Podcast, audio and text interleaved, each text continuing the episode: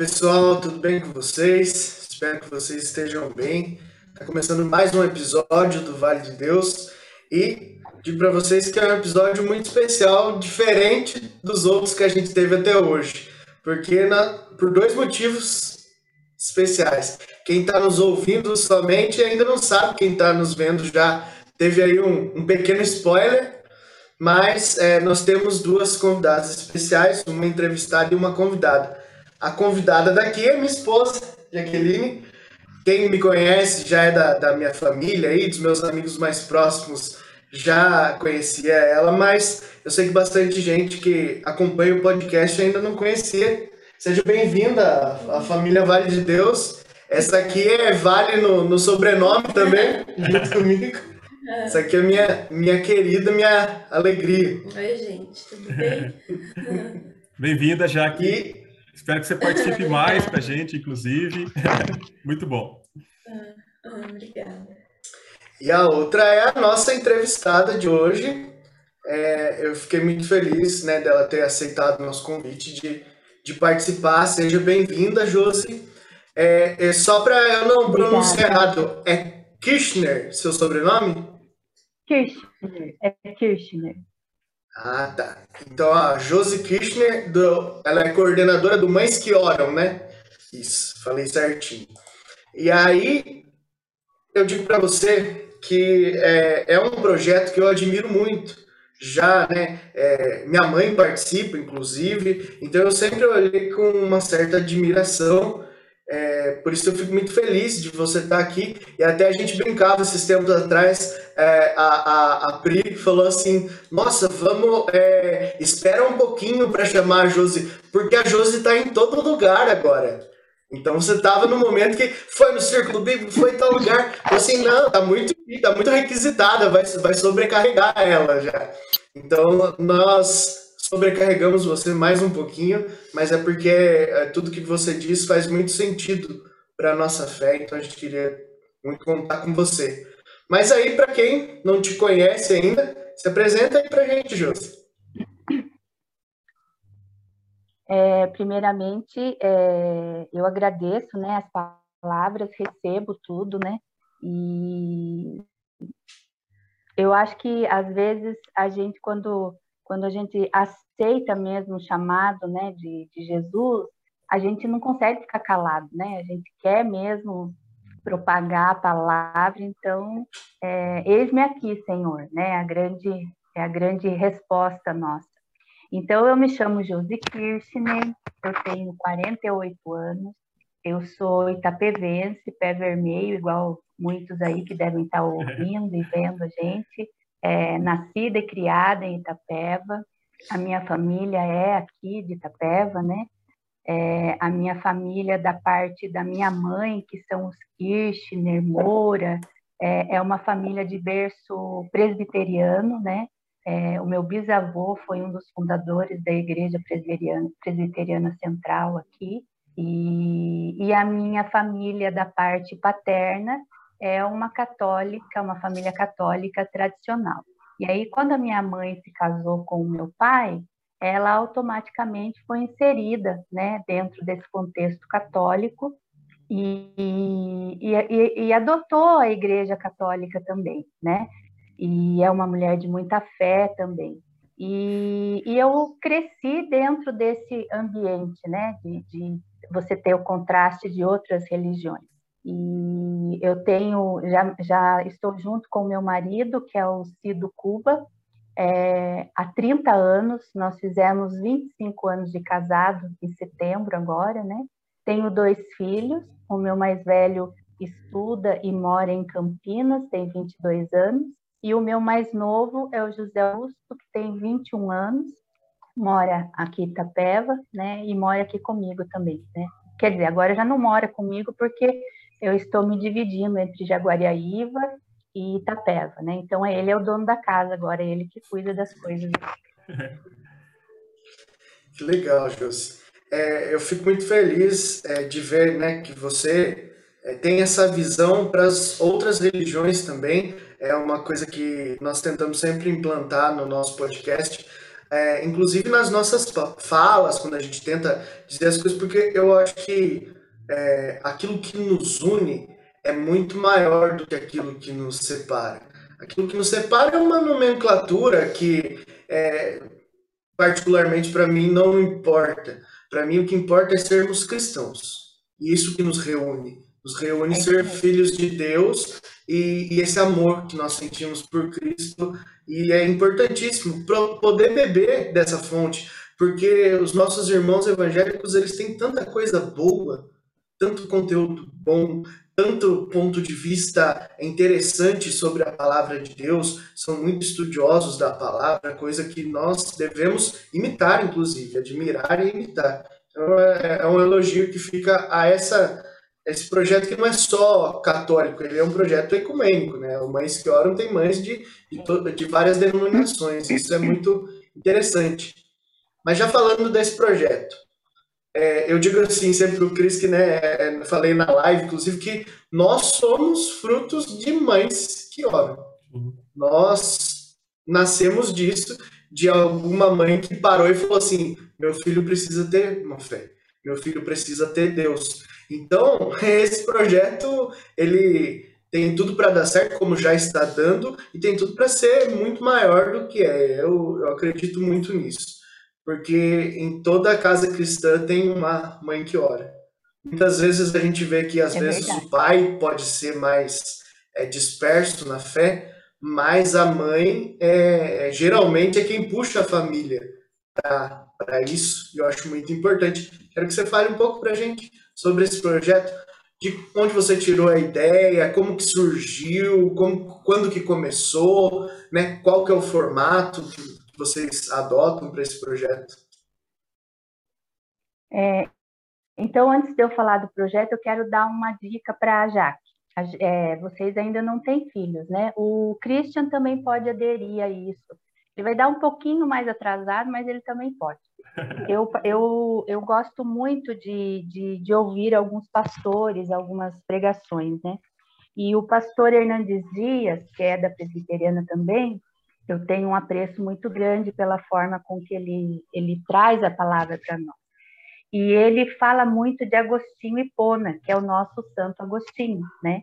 E na uma das últimas pregações que eu ouvi é, é, dele, ele disse que Santo Agostinho disse que é, 20 anos antes de uma menina, de uma mulher ser mãe, ela já deve, ela já, já se deve estar orando pela maternidade dela.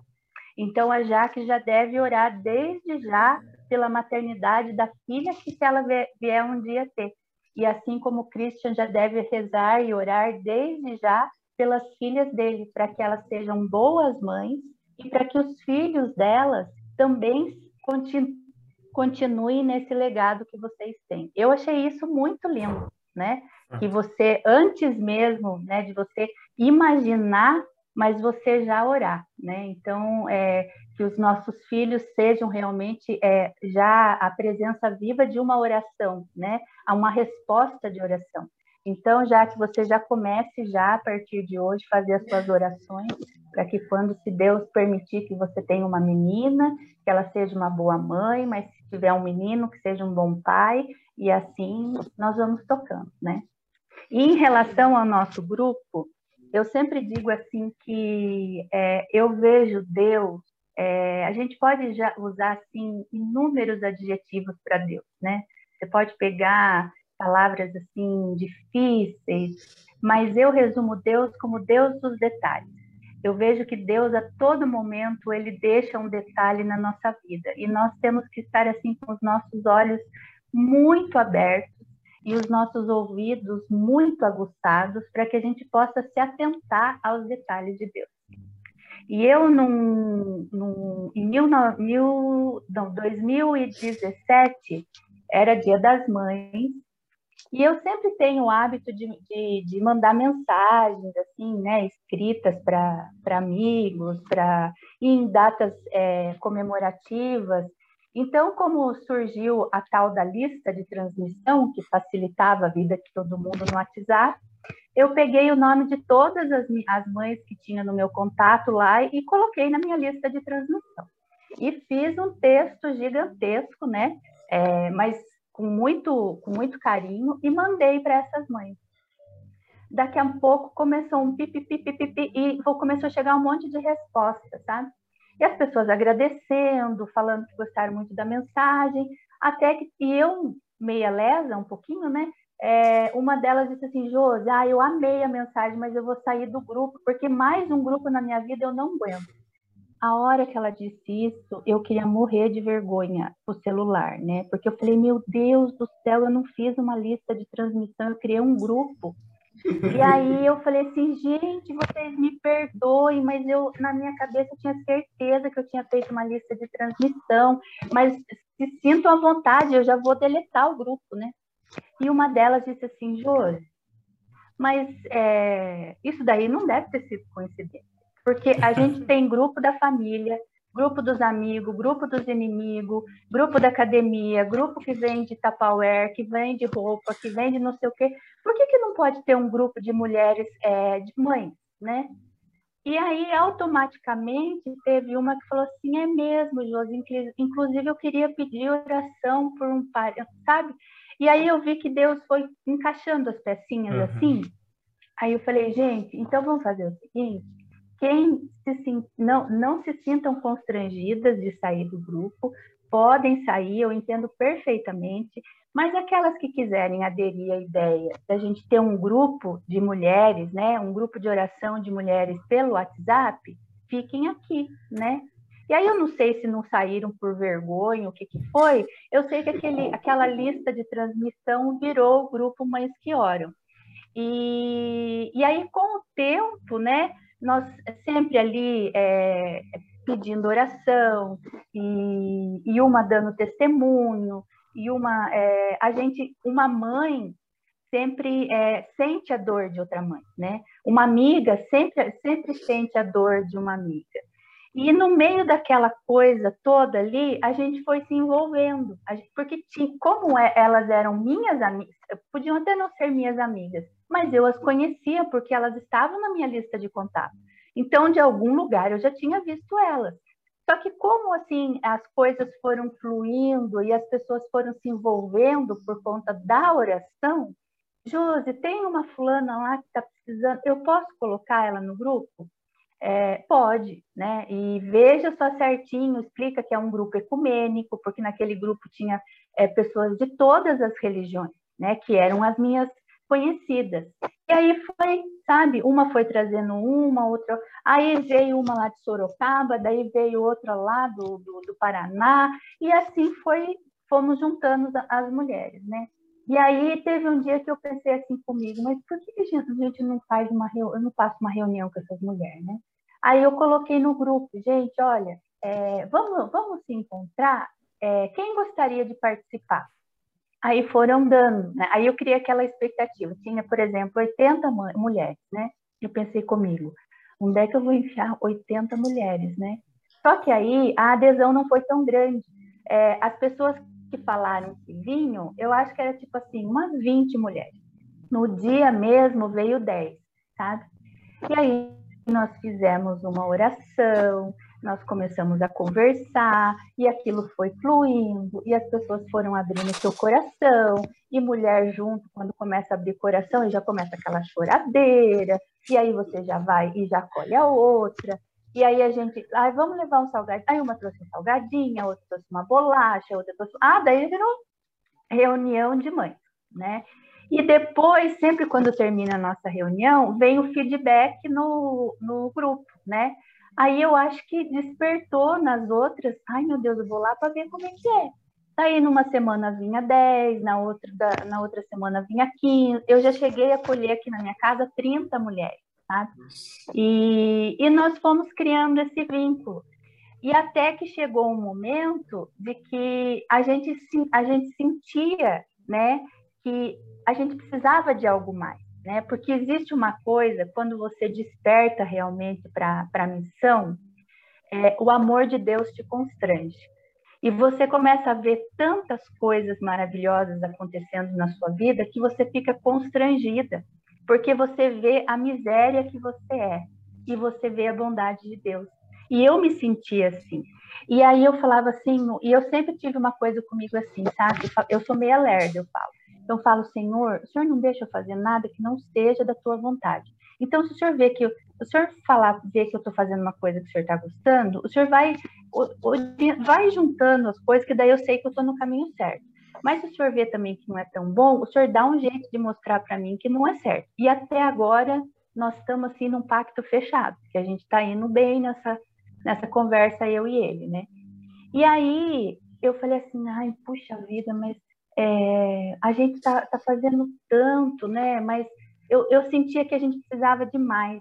E aí um dia eu fui a uma Santa Missa e a pregação foi, por, foi é, jogue as redes em águas mais profundas. E aí eu pensei, meu Deus, onde é que eu vou jogar essa rede, né? Porque só aqui na minha casa não está dando mais. E aí a gente foi despertando e a gente viu que é, nós precisávamos, além de ser mães que oram, é, mães que oram, a gente precisava de algo mais, a gente precisava de uma missão. Porque quando você é uma mãe que ora, você precisa da ação. É, a oração chama a ação e a ação chama a oração. Por isso que uma faz parte da outra. Não tem como você orar e não agir, e não tem como você agir e não orar. Então a gente aderiu a essa causa, né? E a gente está lançando. Nós não estamos no alto mar ainda, mas a gente já também não está na beira ali do riacho. A gente já está um pouquinho mais para frente, né? E assim nós temos caminhado. Legal. Bonito. Isso me lembra, né, que muitas vezes no nosso projeto nós devemos pensar assim, né? É, trabalhar como se tudo dependesse da gente, mas orar como se tudo dependesse de Deus, né? Eu acho essa frase muito bonita e, eu sempre tento aplicar aqui. Os nossos projetos não pode ser só oração também. Eu acho importantíssimo o ora e trabalha, né? Nós precisamos do trabalho junto. A, a missão é importante para que a gente é, faça o amor não só sentimento, mas o amor caridade, né? A gente até falou disso em alguns podcasts já anteriores que é, até a Bíblia, em algumas traduções, não fala do amor naquela carta de Paulo né, aos Coríntios. Ela fala da caridade. Então não é um amor estático. É um amor, o amor de Deus não é um amor fazer alguma coisa, né? Eu acho importante a gente implantar é, isso e... na, na vida. Então, e em relação a essa questão do amor, né, é, é, chegou até nós em 2019. Eu sei que foi próximo de, de março, porque era próximo do meu aniversário. Eu já tinha organizado que a, que a nossa reunião ia ser, ser aqui em casa, e neste dia eu queria festejar o meu aniversário, e chegou a pandemia. E aí, com a pandemia, é, foi aquele desespero, né? É, nós paramos com as nossas reuniões e aí o que, que a gente ia fazer? Porque a gente sente falta, eu sentia falta, né? Porque é, eu, depois que o meu segundo filho nasceu, eu, eu, optei eu optei por ser mãe, né? Eu trabalhava, eu tinha minha profissão, e quando o meu segundo filho nasceu, eu quase perdi ele, então, aquela minha vida que era resumida em eu achar bonito que eu achava que eu saía sete horas da manhã e voltava oito horas da noite para casa, aquilo mudou. Então, eu revi todos os meus conceitos e optei por ser mãe. A minha opção na época foi assim: é, bom, eu vou parar de trabalhar, porque se os meus filhos é, agora eles estão precisando de mim. Se eu parar agora de trabalhar, eu vou poder desfrutar deles porque vai chegar um tempo, e isso é fato, né? Vocês que têm é, é o Christian e vocês que é, logo vão ter seu bebê também, chega uma hora que os seus filhos precisam de você. Mas chega um, um determinado mo momento e não é tão longe assim que você já não é tão interessante para eles. No aniversário você não precisa nem ir, você só vai na festa para passar o cartão do lanche que eles compram. Você não precisa, sua presença já não é mais, né? Então, eu pensei comigo, se eu parar de trabalhar e me arrepender, eu volto a trabalhar. Agora, se eu não parar agora, e eu, graças a Deus, tinha essa oportunidade de poder parar, é, quando eles estiverem um pouquinho mais velhos, não dá para me falar, viu, dá para vocês voltar a ser criança agora que eu tenho tempo para vocês? Então foi a minha opção. E para mim ser é, uma dona de casa foi muito complicado, porque eu eu gostava de dizer que eu trabalhava muito, né? E, e então quando chegou a pandemia e aí o grupo de mães se tornou parte de mim. No grupo de mães eu eu consegui descobrir qual era o meu propósito, né? E aí, quando chegou a pandemia, eu me falei, meu Deus, e agora o que vai ser de mim, né? Onde é mais que eu vou ocupar a minha cabeça? E aí nós começamos a fazer as nossas reuniões pelo Zoom, e pelo Zoom a gente conseguiu abranger muitas outras mães. Mães de outras cidades começaram a participar por conta do Zoom, porque aí não tinha necessidade de ser presencial, porque até então o único contato que nós tínhamos é, de reunião mesmo era é, por conta da, das reuniões aqui na minha casa. Mas com a pandemia, nós pudemos abranger nossa as nossas reuniões. Então, hoje nós fazemos as nossas reuniões todas as quartas-feiras, às 8 horas da noite. E via Meet, nós fazemos pelo Meet. E, e a maioria das mulheres que hoje participam do, da nossa reunião não eram as que eram da presencial. São mulheres que entraram depois. Lógico que as que estavam na época do presencial, ainda parte delas é, participa conosco, mas muitas que hoje são assim adeptas, né, que são fiéis ali às reuniões, são mulheres que entraram no grupo por conta da pandemia, né? Então eu vejo assim que eu costumo dizer assim que é, eu não me sinto à vontade de dizer que Deus permitiu algo ruim, sabe?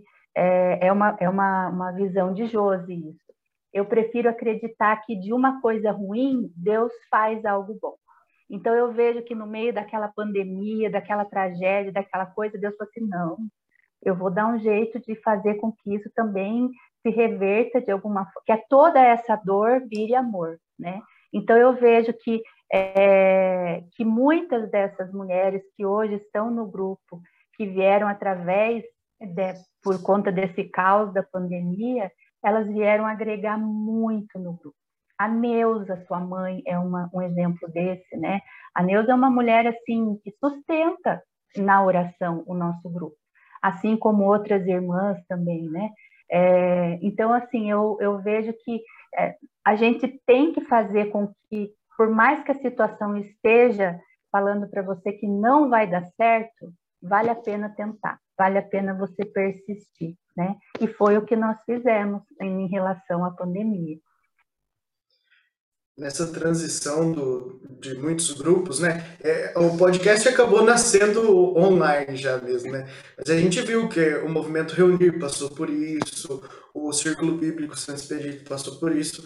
Essa transição não é fácil, né? Porque você fica com aquele receio de perder um certo grupo que começou no projeto, que as pessoas se desanimem ou não entrem nas reuniões, mas também eu percebo muito que é, quando o projeto é para ser de Deus, que Deus coloca a mão, é, você vai perceber, é, com o tempo passando, que talvez seja muito cíclico entra umas pessoas, saem outras, vão para outros projetos, se identificam com outras coisas e vai se renovando. O Círculo Bíblico é, Santos Expedito tem 21 anos. E nesses 21 anos, eu acredito que já passaram as duas mil pessoas. Só que foi se renovando.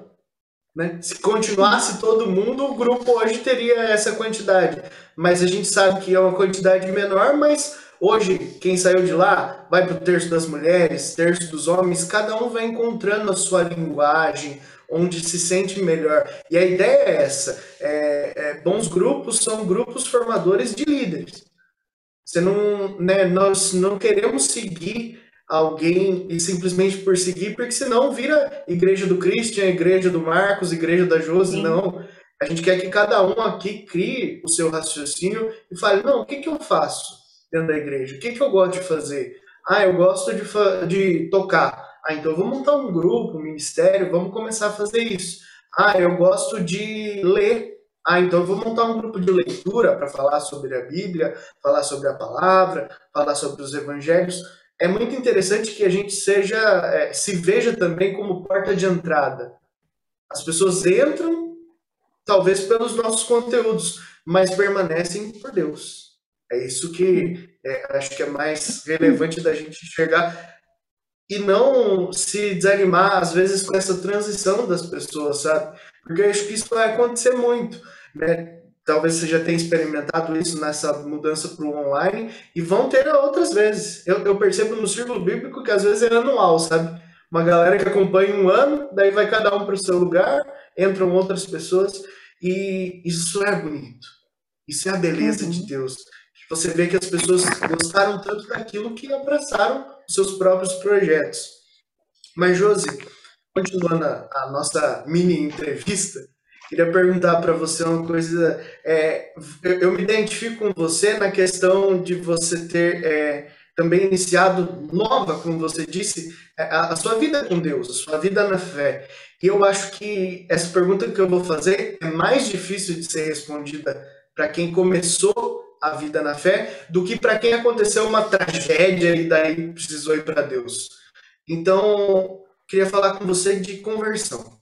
Como é que foi para você? Porque eu tenho certeza que você, por muito tempo na sua vida, deve ter frequentado a igreja, participado de grupos, ter feito muita coisa dentro da religião, dentro da fé, dentro da igreja católica, mas isso não foi o start. Em algum momento, em algum retiro, em algum algum momento na tua vida a chave mudou. E você percebeu, não, Deus é o sentido da minha vida. A coisa mais importante para se viver hoje é uma vida com Deus. E eu queria que você contasse um pouco disso, como é que foi esse momento, se você ainda está vivendo esse momento, compartilha isso com a gente. Então, é, eu com eu fui eu tenho com sete anos de idade é, o meu pai falou que ele queria ir embora para o sítio, né, com a minha mãe. E ele era trabalhava de, de com caminhão, pegava lenha para levar no, no, nas padarias, assim. E aí ele disse que queria ir para o sítio, mudar de ramo. E aí eu estava na época de escola, eu ia, eu ia entrar no primeiro ano, porque naquela época não tinha, é, não era muito, é, tinha o hábito de fazer pré, né? E aí ele perguntou para minha avó se eu poderia ficar com a minha avó. E eu fiquei com a minha avó. Eu comecei, eu, eu fui morar com a minha avó aos sete anos de idade e eu saí da casa da minha avó para me casar. E a, tudo que eu sou hoje de mulher é, de fé, porque é o que eu busco ser, eu, eu comecei a semente plantada pela minha avó. E a minha avó, ela era uma mulher assim espetacular. A minha avó era uma mulher assim surpreendente. A minha avó, ela ela tinha uma religiosidade assim muito grande, né? É, nós na época que, que eu comecei lá é, ficar com ela de vez tinha os grupos de terço na rua, né? Que a gente ia nas casas rezar a minha avó escrevia nos, nas, na, nos cadernos assim as letras de todas as musiquinhas para a gente cantar nas casas. Não tinha mimeógrafo, não tinha, não, era na mão mesmo. Inclusive eu tenho até é, é, a foto de várias dessas dessas coisas que ela escrevia, desses cantos que ela escrevia. E quando eu ia dormir, ela tomar. Hoje a gente tem, né, esse catecismo da Igreja Católica. Na, na época que eu que eu estou contando, era um catecismo pequenininho e era como se fosse um compêndio, né, dos dias de hoje, mas daquela época. Então eu ia deitar, minha avó falava assim: "Vamos lá, és cristão? Sim, sou cristão pela graça de Deus." Ela fazia a gente decorar todas as perguntinhas que tinha lá e as orações, até uns há uns anos atrás, eu sabia a ladainha de todos os santos lá, eu sabia tudo, porque ela fazia a gente decorar mesmo, sabe? E aí eu fui, fui me envolvendo sempre com aquilo. É, hoje, você falando para mim, eu me, eu me remete que naquela época eu não era de uma família misteira, eu não era de uma família que buscava missa, sabe? Nós íamos à missa, mas nós não tínhamos sede de missa. Nós sou, eu sou de uma desta época que eu estou falando, o meu nós faz, nós tínhamos, nós éramos muito simples e nós fazíamos duas viagens por ano. Uma era em agosto, que era para Iguape, e a outra era em dezembro, que era na Aparecida do Norte. E para Iguape, o meu pai levava o povo no, de caminhão. Então, e aí o meu pai tinha um caminhão, né? E ele fazia os bancos de madeira, tinha todo um ritual que quando chegava o finalzinho de julho, todo mundo ajudava, né? Colocava aquela, aquele, não era nem lona que a gente falava, era encerado em cima, e o povo levava, a gente era bem farofeiro mesmo, sabe? Levava um frango frito na farofa, levava um farofa de amendoim, farofa de carne, era tudo um ritual, né? E aí ia aquele, e levavam roupa, é, mala de roupa, mala de comida, é, forro de cama, é, colchão, isso tudo ia em cima lá do caminhão e o povo saía daqui de Itapeva e ia lá para Iguá, né? Já na Aparecida do Norte a gente era um pouco mais comedido e daí a gente não fazia essas coisas, a gente ia de carro normal assim, né? Mas a, a, a lembrança que eu tenho de épocas que eu ia muito à Santa Missa era lá, então, e hoje eu vejo que ainda existem aquelas pessoas que deixam de participar da Santa Missa é, do lado da sua casa e optam por ir disso. Não que eu acho que isso é errado, não é. Eu acho que faz parte da nossa fé. Mas eu acho que se a gente tem a condição de ir na missa aqui próximo de casa, não há necessidade de, somente de você ir nesses é, centros, nesses santuários, né? Mas nós éramos um pouco assim.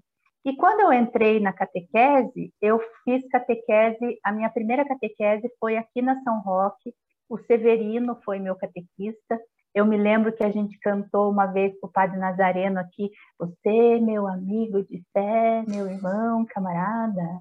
Nunca vou me esquecer disso, né? Porque o Severino, para quem conhece o Severino aqui, ele era muito né, enérgico e a gente muito menina, né? E aqui na São Roque, você participava da missa ou melhor, você fazia catequese e depois você já ia à Santa Missa. Então, era praticamente virou uma rotina para mim participar da Santa Missa, né? E eu fui gostando daquilo. E depois é, eu acabei me mudando por conta aqui da escola também, dos amigos, comecei a fazer catequese lá no Lar Vicentino, que era a comunidade do Carmo. E lá eu encontrei todos os meus amigos que que hoje são amigos ainda da época de adolescência, né?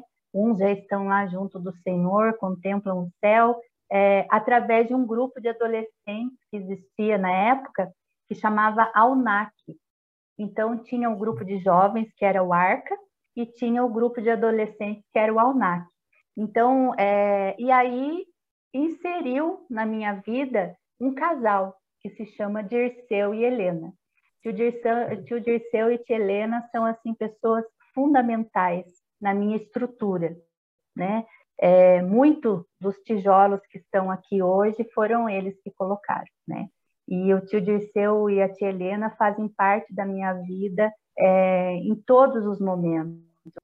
Meus padrinhos de casamento foram nas minhas bodas, são pessoas que eu tenho, eu e o meu marido temos uma estima muito grande. E eu comecei a trabalhar no ABC, que era né, o movimento que, que eles é, orientam. Eu já tinha, o primeiro ABC que eu fiz, quando eu fiz, eu tinha 16 anos. Então, na minha época, era assim: com 17 anos você nem pisava no ABC mais, você já tinha que sair, você era até os 17. Então, eu já entrei forcada, né? Porque ou eu trabalho logo que eu fizer, ou adeus. E aí, quando eu entrei, eu fiz o ABC, eu fiz e fiquei naquela expectativa, né? Porque na época a gente vivia. É, eu fiquei, ai meu Deus, será que vão me chamar para trabalhar? E não me chamaram. E um dia eu fui na casa do tio com uma amiga que hoje mora em San Diego, a Rosângela Minakawa. É, ela foi buscar alguma coisa lá na casa do tio. E aí, não sei se acho que vocês sabem também do processo, era uma rigidez, você não podia contar nem o que, que você respirava lá dentro, os passos que você dava, era tudo sigiloso, né? E aí a Rosângela falou para mim, Josi, eu vou lá na casa do tio, mas você fica no portão, você nem ouse entrar dentro, porque eu vou lá conversar com o tio e você fica no portão. Falei, tá bom, né? E aí ela, o tio veio, chamou ela, tudo, e eu fiquei a pobre mortal lá na frente, né? Com aquela cara assim, né? A rejeitada. E a Rosângela entrou, acho que conversou alguma coisa com o tio, e o tio voltou né, e falou assim para mim. Acho que ele deve ter perguntado também para mim quem é a coitada que ficou lá esperando, né? E aí ele voltou e falou assim: é, que ABC você fez? Ah, eu fiz o último. ele falou assim: você gostaria de trabalhar no? Ah, o tio, não acredito. O senhor vai me chamar mesmo? Eu quase morri porque eu achei que era a última chance minha de trabalhar. E aí o tio me chamou e aí acho que mudou, o Espírito Santo iluminou ele lá e deixou as pessoas com mais de 17 anos ficar. E eu fui ficando, uhum. fui ficando, fui ficando, fui ficando. Trabalhei assim muitos encontros, fomos para outras cidades, é, participamos de muitas coisas juntas. Assim, a melhor fase da minha vida foi naquele centro diocesano, sabe? Eu vivi coisas ali na minha vida que eu conto para os meus filhos, é, a gente se encontra com os amigos hoje, parece que a gente se viu um dia anterior, né? Então, sempre eu estive envolvida na igreja, né? É, eu, eu, minha, a minha paixão dentro da igreja é a catequese. Acho que está na minha genética a catequese. Eu dei catequese para o padre Diego. Eu fui a primeira catequista do padre Diego. Não que posso legal. deixar de contar isso, né, gente? Porque Seria até uma gafe minha se eu não contasse. É, o padre Suéder, quando ele foi apresentar a, a primeira palestra para o tio Dirceu, nessa época eu e o Cido trabalhávamos com o tio, né? E o pessoal da São Roque, a gente que meio que ajudava o tio na orientação. O padre Diego foi o padre Suéder foi apresentar a primeira palestra para mim, o Cido, né, que é o meu marido, é, e o tio Dirceu na sala da minha casa. E aí a gente ia avaliar para ver se ele estava bom, assim. E hoje eu fiz, meu Deus do céu, e agora ele está me, me, orientando quase que em todos os momentos da minha vida, né?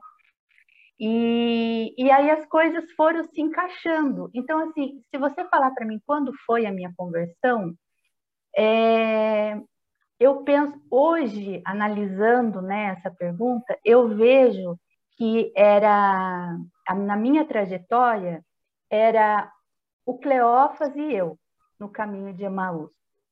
Eu caminhava com Jesus, sabe? Mas é, eu estava caminhando com ele. Só que eu ainda não, não tinha aberto os meus olhos por completo. Porque quando você abre os seus olhos por completo e você consegue realmente ver a presença de Deus, eu sentia a presença de Deus, eu sabia que Deus estava comigo.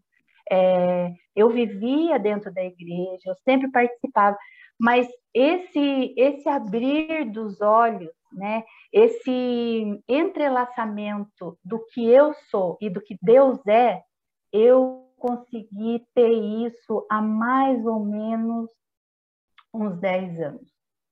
Que foi quando eu senti mesmo que, é, eu já falei isso e eu vou repetir, o amor de Deus me, me constrangia, sabe?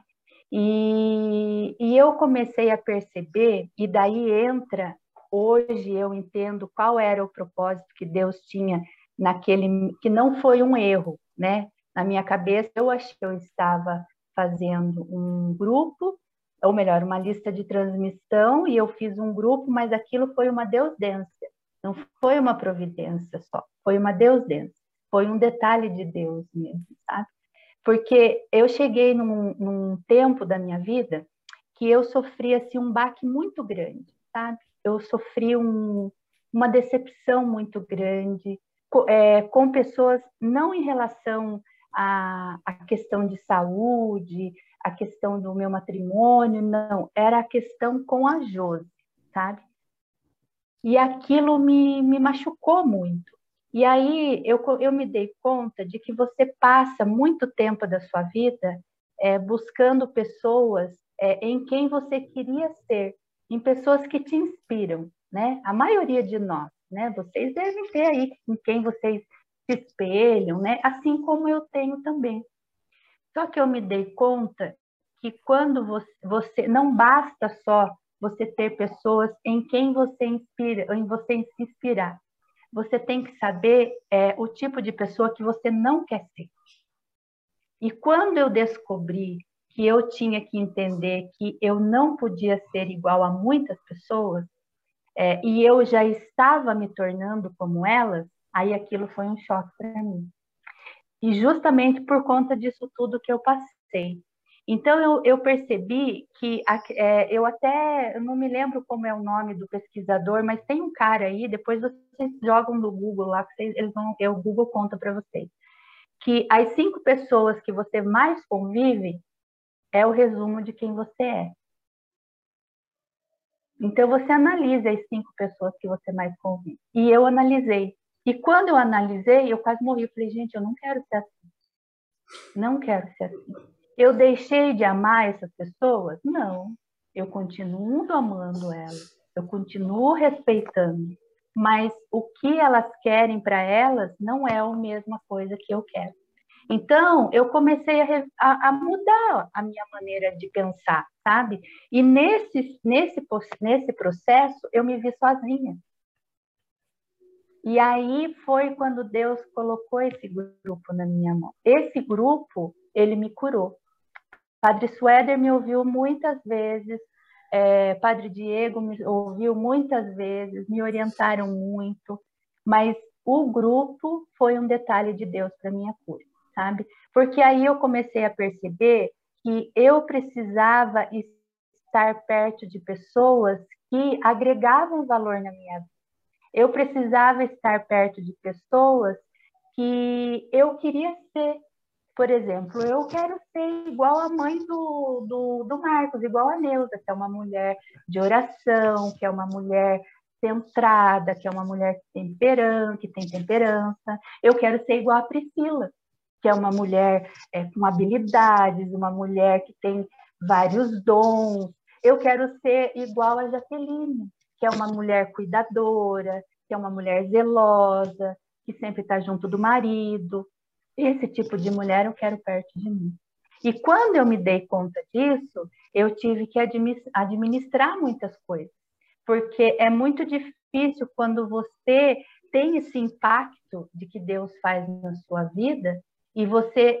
Aí o que, que acontece com você? Qual é o seu assunto? Você só fala de Deus.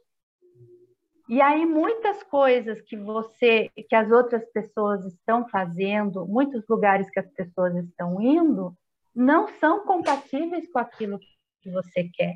Então você tem duas opções: ou você vive a contradição, ou você continua amando e respeitando e orando as pessoas, mas vivendo por um outro caminho. Né? E, e, eu tinha na minha cabeça isso, né? E o Padre Suéder me ajudou muito a entender isso, que quando você fala assim, ai, nós temos que amar todas as pessoas, nós temos que amar, sim. Mas o fato de eu dizer que eu quero amar todas as pessoas não quer dizer que eu tenho que viver junto com elas. Eu tenho que amar a pessoa que faz. E eu tinha, e nesse processo todo, né, é, eu precisava é, liberar perdão. E quando você fala de perdão, né, você fa... eu, na minha visão antes, eu achava que para eu perdoar, eu tinha que esquecer. E um belo dia eu estava num chá de bebê, olha para vocês verem como Deus age em qualquer lugar, em lugares assim inusitados. Eu estava no chá de bebê, chá de bebê da Tati do CREI, e, e, nós, e eu estava lá fazendo as brincadeiras, tananã, e depois Sentei numa mesa para tomar uma água e a mulherada falando na questão de que tem que perdoar. Não sei o que estavam falando de perdão num chá de bebê também, né? Mas tudo bem. Estavam falando de perdoar e perdoar e perdoar. E eu fui e teci o brilhante comentário de que eu também precisava perdoar e eu estava tentando esquecer o que tinha acontecido comigo. E aí teve uma irmã de ministério lá da São Roque, a Luzia, ela, ela é muito, muito assim, é, cheia de trejeitos, né? Ela disse assim, Josi, você acha que perdão dá amnésia? Perdão não dá amnésia. Perdão cura. E você só vai saber que você realmente está curada quando você não sentir dor, porque esquecer você não vai. Quando ela falou isso, eu não conseguia nem terminar as brincadeiras que tinha que fazer lá no chá do Antônio, porque eu fiquei impactada. Eu falei, Senhor, o Senhor veio me dar essa resposta aqui, nesse lugar. E aí eu fui me dando conta de que eu não ia esquecer. Hoje eu estou contando para vocês, eu lembro da situação, eu não estou dizendo que, que o X estava certo, o Y está errado, eu também estava errada, né? Só que eu me dei conta de que eu precisava é, digerir aquilo, mas esquecer eu não ia. Então hoje eu sei que eu estou curada porque eu não sinto dor mais. Se fosse uns anos atrás, como eu fazia com o padre Suéder, Senhor amado, era dois, dois é, sacolinha de, de, de lenço, de tanto que a pessoa chorava. Hoje não, hoje eu já falo de boa, dou meu testemunho e, e comento sem problema nenhum. Mas antes me doía muito, né? Então eu vejo que aos poucos Deus foi abrindo os meus olhos. E como que Deus abriu os meus olhos? pela busca da palavra. Não tem como, gente. Não tem como. E eu fui descobrir o amor pela, pela, pela, pela Sagrada Escritura, primeiro com o Padre Roger, da Canção Nova, que eu comecei a fazer o estudo orante com ele. Depois comecei a fazer a Escola de Teologia para Leigos, que recomendo. Você que está me ouvindo, se você é católico, procure a secretaria da sua igreja e veja quando que abre a inscrição e faça porque é um divisor de águas na sua vida. É um divisor de águas. Não tem como a gente amar aquilo que a gente não conhece. E eu me dei conta de que nisso que nós falamos, né, do ecumenismo, de você conviver com outras igrejas, é, eu fiquei chocada, porque quando começou o nosso grupo de mães, teve uma reunião que uma irmã muito sábia, que ela congrega na igreja Aba aqui de Itapeva, a Sandra, ela veio aqui em casa falar da Sara, a Sara de Abraão. Quando ela começou, eu sabia que a Sara era mulher de Abraão, ponto. E nem sabia que era o nome dela. E aí ela começou a falar da Sara e eu eu fui me sentindo humilhada, mas eu tentava disfarçar. Eu ela falava uma coisa, chacoalhava na cabeça, tipo, concordando. Eu também sei que ela isso, mas eu não sabia nada. Eu não conhecia nada, eu me sentia assim, impactada com aquilo, porque eu falei, meu Deus, eu tenho que saber mais da Sara, porque a Sandra falava da Sara como se fosse amiga da esquina, sabe? Que é a de muitos anos, assim, com muita intimidade, e eu achei aquilo mais, a coisa mais linda no mundo. Eu falei, meu Deus do céu, como é que eu pude ser catequista por tantos anos, nem sabia dessa parte da história, e aí aquilo foi me motivando. Aí, como eu já estava fazendo um estudo do Padre Roger e coincidiu que entrou o estudo da uh, o curso de teologia também, e o Padre Fernando, que é assim espetacular, como professor, como pastor, muito bom, Padre, Padre Diego também. Mas o Padre Fernando, ele trouxe a Sagrada Escritura para mim é, de uma forma diferente, sabe? E aí, numa das coisas que ele disse, ele fala assim: o que, que é a Bíblia? A Bíblia é um conjunto de livros. Qualquer pessoa pode ler a Bíblia, até um ateu, porque ele vai ver, vai ler um livro. Mas se você crê, você lê a palavra ou a Sagrada Escritura, porque você não vê com, um, com olhos normais, você vê como palavra do Senhor escrita para você. E, a, e, ele, e ele ia falando frases assim, que eu ia anotando no caderno, e não tinha como eu não me apaixonar.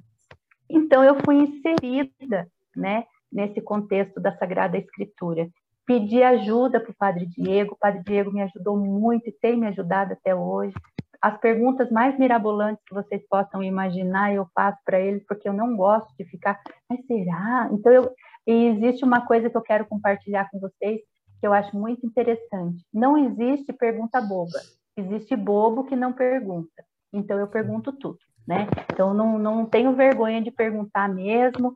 E, e quando eu comecei a estudar a palavra, eu entendi que o que Deus queria para o nosso grupo, sabe? Que era é, nós enquanto mulheres, nós procuramos muitas é, muitos moldes, muitos, muitas mulheres em quem nós queremos nos inspirar, né? É, você, você vê, você busca a, a, a, por N situações, mas tudo é passageiro. E eu comecei a ver, por conta do estudo da palavra, que tinham mulheres aqui que podiam me inspirar muito em todas as áreas da minha vida. Então, eu me dediquei a isso. E através do grupo de mães, a gente foi mudando, sabe essa história que hoje em dia está muito na moda, né, de, do empoderamento das mulheres, eu acho que as mulheres têm que ser empoderadas, sim, mas pela fé.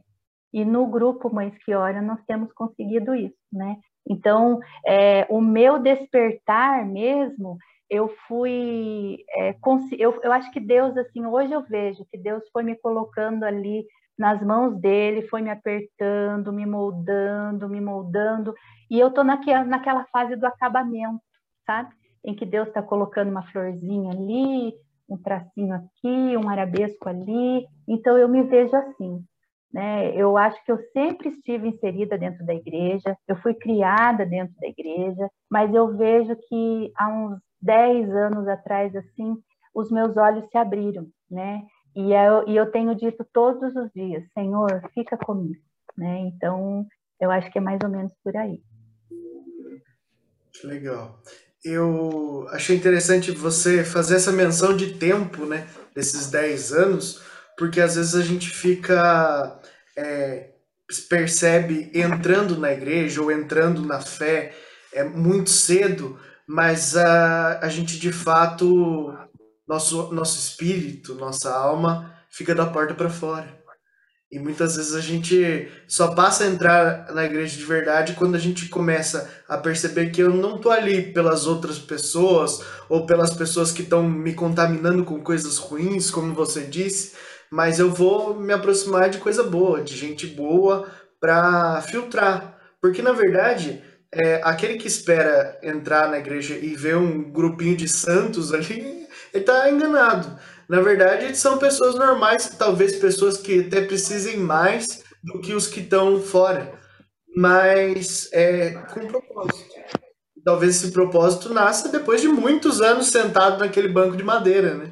Não vai ser no primeiro dia que você vai é, descobrir o seu sentido dentro da fé. Josi, eu, pra gente, antes da gente entrar no nosso tema principal, Queria te fazer uma última pergunta. Essa aqui não tem como você ter se preparado, porque essa realmente, intencionalmente, nós fazemos assim para que você explique algo que você já escreveu ao longo do tempo na sua vida. Então eu vou lá nas suas redes sociais e procuro alguma coisa que você escreveu e te peço para explicar essa frase.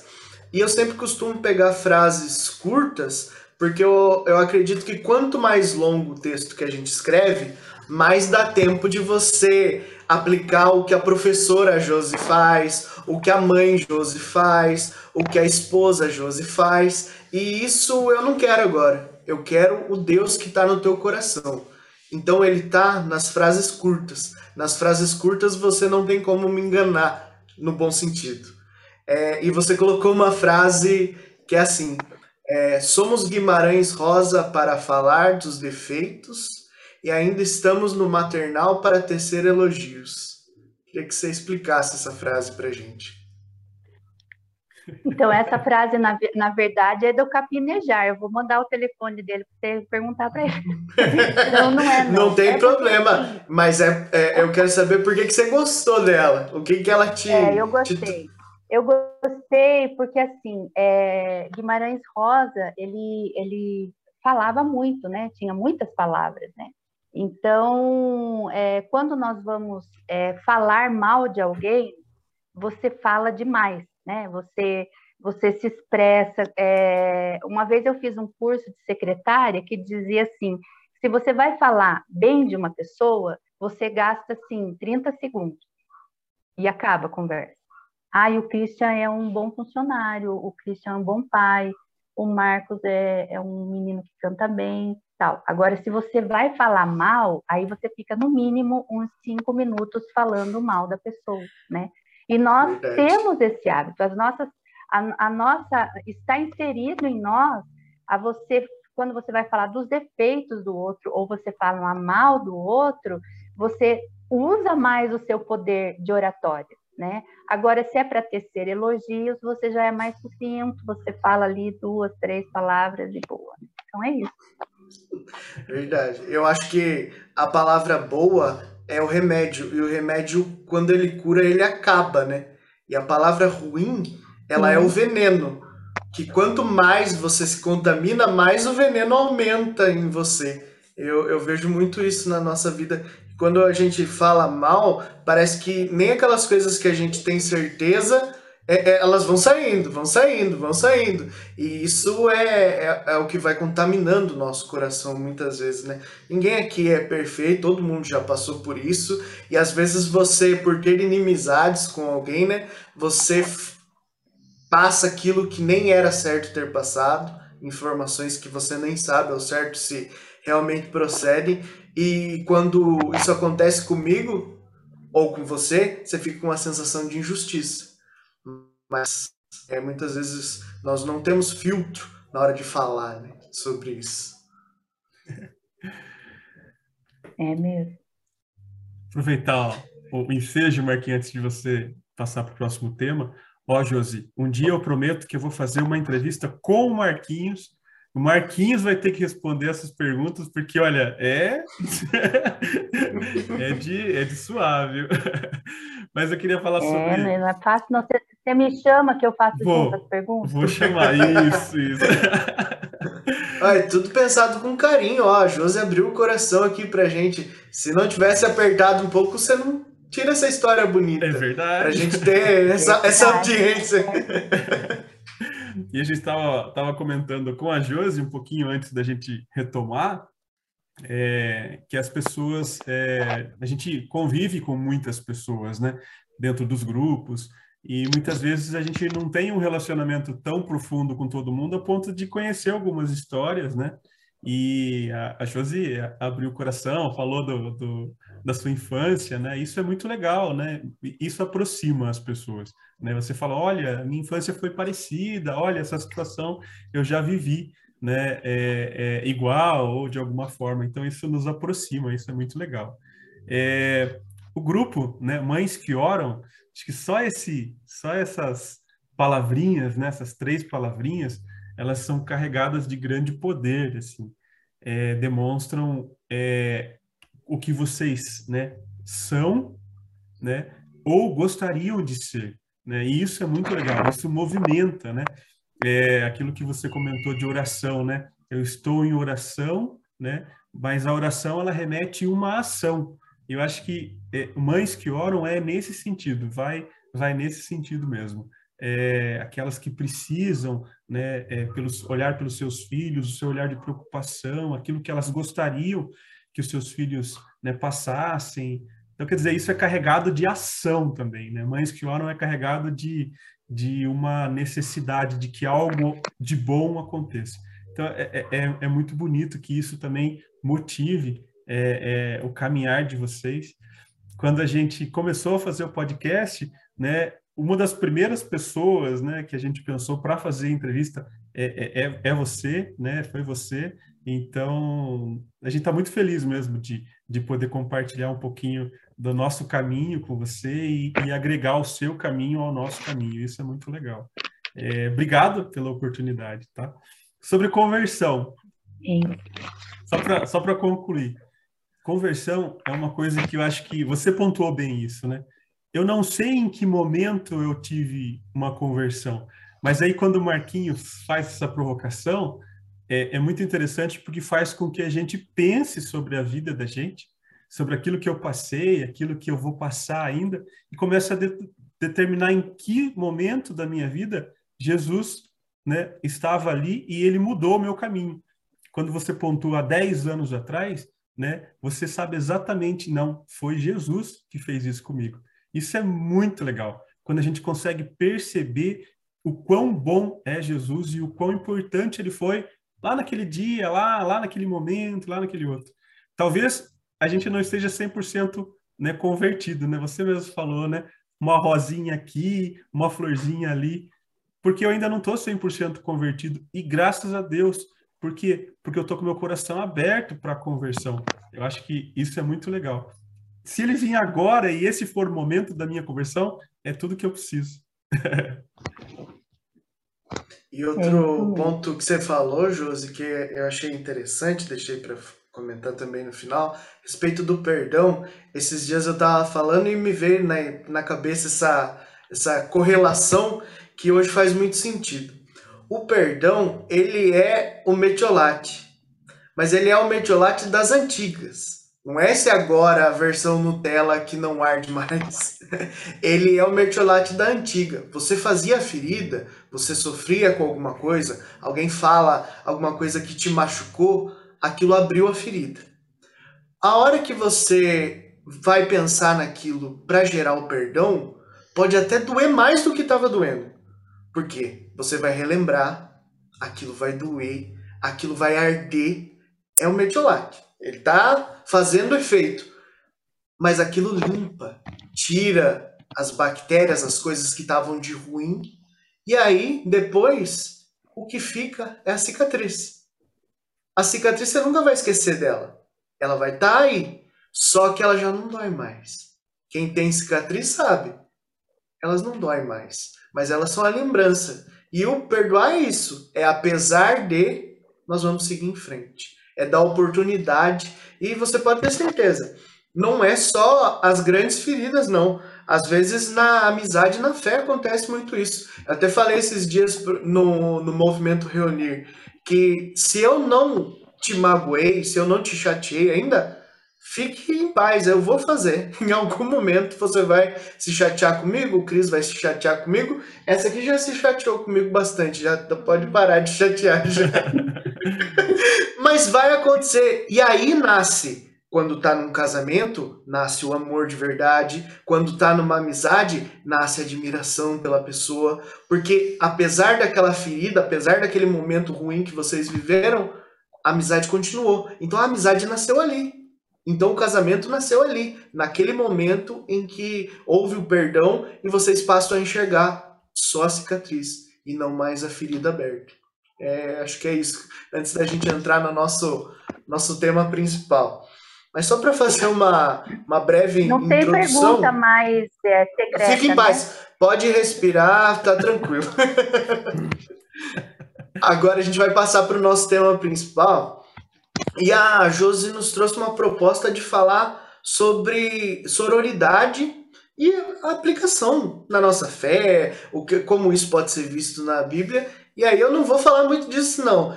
Vou deixar você falar primeiro e depois a gente é, é, comenta alguma coisa que tocar no nosso coração. Fique à vontade para falar o que você quer dizer a respeito desse tema para nós que é tão importante e tão atual, né? Então, antes de eu, de eu falar a respeito disso, é, como eu falei para vocês, né, eu sempre peço para que Deus é, me dê uma luz para ver se eu estou no caminho certo mesmo. E a frase que o Marcos escolheu foi resposta de Deus, porque somos Guimarães Rosa para falar dos defeitos e ainda estamos no maternal para tecer elogios. E isso tem tudo a ver com que é, nós, o meu objetivo de estar aqui hoje também falando para vocês da sororidade, né? A sororidade, ela é uma palavra nova no vocabulário da língua portuguesa. Inclusive, eu peguei, não reparem no dicionário da pessoa, porque era do meu filho, acho que na quarta série, não tem sororidade aqui. Não tem. Se é um, um dicionário muito antigo, não tem. Né? Mas a sororidade, ela tem um, um, significado, é uma coisa assim bíblica, digamos até, né? É uma relação de, eu até pus uma colinha aqui, é uma relação de irmandade, união, afeto ou amizade entre mulheres, assemelhando-se àquelas estabelecidas entre irmãs. Então, é uma relação que vai além de você ser amiga, é uma relação de amizade. É o melhor, é uma relação de irmãs, de irmandade. E quando o nosso grupo começou, é, eu, eu, vou, eu vou fazer um, um, Vou me direcionar a Jaque agora, mas vocês se sintam incluídos, tá bom? Então, Jaque, você pensa aí na sua cabeça. É, não precisa responder. Eu sei que você está querendo falar muito, mas não, não, tem necessidade. Você pode só pensar aí na sua cabeça. Tá bom. É, você, você pensa que você tem, se você tem muitos conhecidos, Marcos e Christian, é, pensa também no segundo plano. Se vocês têm muitos conhecidos, Desses conhecidos, vocês conseguem identificar bem quem são os seus colegas e quem são os seus amigos? É, desses seus amigos aí que você está pensando na sua cabeça, dos, da sua lista, É, você tem mais amigos homens ou mais amigos mulheres? É, e desse, desses seus, desse seu grupo de amigos aí, algum já decepcionou você? Algum já fez alguma coisa que te magoou? Algum já te ofendeu? Algum falou alguma coisa que fez com que você voltasse para casa e ficasse muito entristecido? E agora a pergunta direcionada para Jaque. Eram desses amigos que mais te magoaram, eram mais homens ou mais mulheres? Provavelmente mais mulheres. mais mulheres.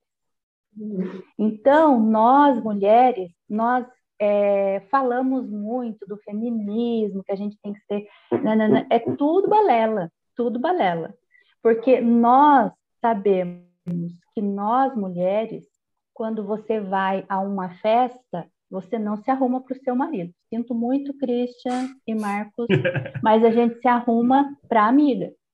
Vocês, homens, se vão no casamento, você pode usar o terno que você casou umas 20 vezes no casamento, nas... ninguém vai ver se ele está velho, se está mofado, se está. Não. Mas a mulher, se ela vai. Ela, ela... e também ela nem quer. Ela não quer ir com a mesma roupa, porque a gente se arruma para outras mulheres, né? Então, isso é uma coisa nossa. E, e com o passar do tempo, né, até em relação ao tudo que eu havia passado, né, que foi do, daquilo que gerou muita coisa triste no meu coração, foi porque eu não me senti acolhida por outras mulheres. Eu não fui inserida num grupo de mulheres. Eu fui excluída. Então, não existe coisa mais triste do que você não se sentir pertencente a um lugar. E nós mulheres, principalmente nós mulheres, né? E isso não é só dentro, não é só é, na parte social. Isso acontece muito na igreja. E não é só na igreja católica, é em qualquer igreja. Nós, né, enquanto mulheres, é, nós ficamos muitas vezes esperando a outra mulher cometer um erro para a gente ir lá e mostrar para ela que ela errou. Ou então a gente contar para a outra que ela errou. Então, ao invés de nós sermos amigas, de nós sermos, de nós sermos parceiras, nós somos rivais. E quando eu me dei conta de que é, uma das coisas né, que, que, que é muito forte na minha vida é a mesa de refeição. A minha avó, que foi a mulher que me criou, é, ela era uma mulher muito simples e nós éramos uma família muito simples. E uma das coisas que a minha avó fazia na nossa casa, é, ela era costureira, então ela fazia é, paninhos de prato, é, paninhos de boca, que hoje é um é louco de chique você ter na casa os guardanapos de pano e pôr as coisas tudo em cima da mesa. Assim, eu fui criada com esses paninhos porque na, na minha época, né, a, não vou contar quantos anos atrás, nossa, eu já falei, né, que eu tenho 48, então, a esse tempo todo atrás aí, é, guardanapo de papel era só rico que tinha. Filtro de melita, então, meu Deus, eu tinha vergonha de contar na casa da minha as amigas que na minha casa era coador de pano, e hoje o coador da minha casa é de pano, eu acho a coisa mais chique do mundo. Mas na época eu tinha vergonha. E a minha avó, então, ela arrumava a mesa posta é, tinha um, uma caneca que era um, um, copo de massa de tomate, um de requeijão, não, requeijão não tinha, porque requeijão nós não comia. Era todos vários copos diferentes, assim, é, vários pratos diferentes, era colher, a gente não comia de garfo e faca, mas a comida, está, a mesa estava posta. Então, eu fui criada desse jeito. Então, aqui em casa, se vocês vierem, pode ter arroz, feijão e ovo, mas a mesa vai estar posta e vai ter paninho de pano para vocês limpar a boca, porque é a forma com que eu me lembro da minha avó. Então, isso me remete a ela, não é uma frescura. Pode até achar, hoje, logicamente, que eu acabo dando uma frescurizada no negócio, mas também é por conta daquilo que a minha avó é, me ensinou, né? E eu, muitas vezes, me dei conta, nesse processo de abrir os olhos, de que muitas vezes eu sentei à mesa com outras mulheres para falar mal de outras mulheres. E aí me veio aquela questão do tipo de mulher que eu estava me transformando, por conta de com quem eu estava convivendo. E aí me deu aquele start, não que eu quisesse julgar quem estava do meu lado, porque muitas vezes eu não tinha como é, inserir isso na cabeça delas né? É, mas o que eu podia fazer era mudar a minha maneira de ser. E foi aí que começou todo esse processo de busca de inserir a sororidade dentro do nosso grupo através da palavra. Porque não, não adianta eu pegar hoje uma feminista aí, que eu nem vou saber eu falar o nome delas, que, que estão na mídia, porque eu não sei se o que elas estão falando é, procede. Eu não sei se daqui a uns anos o que elas vão falar ainda vai estar em evidência, né? Ou que nem eu vou, eu vou citar um exemplo bem clássico. O ovo, hoje em dia todo mundo manda comer ovo, porque ovo é vida, né? Há uns 20 anos atrás você não podia comer ovo de jeito nenhum porque te dá colesterol. Então eu não posso achar que essas pessoas que estão dizendo coisas para mim que são é, boas, que vão me empoderar, é verdade. Eu tenho que buscar é, pessoas que falem para mim de empoderamento, que falem para mim de coisas que vão dar certo, que já passaram por isso. Porque muitas vezes nós nos esquecemos de que a Sagrada Escritura, antes dela ter sido é, escrita e contada, ela foi vivida. E eu creio que tudo que está escrito aqui na vida dessas mulheres aconteceu. E um dia, e não foi em vão ela aconteceu para que hoje eu pudesse estar falando dela.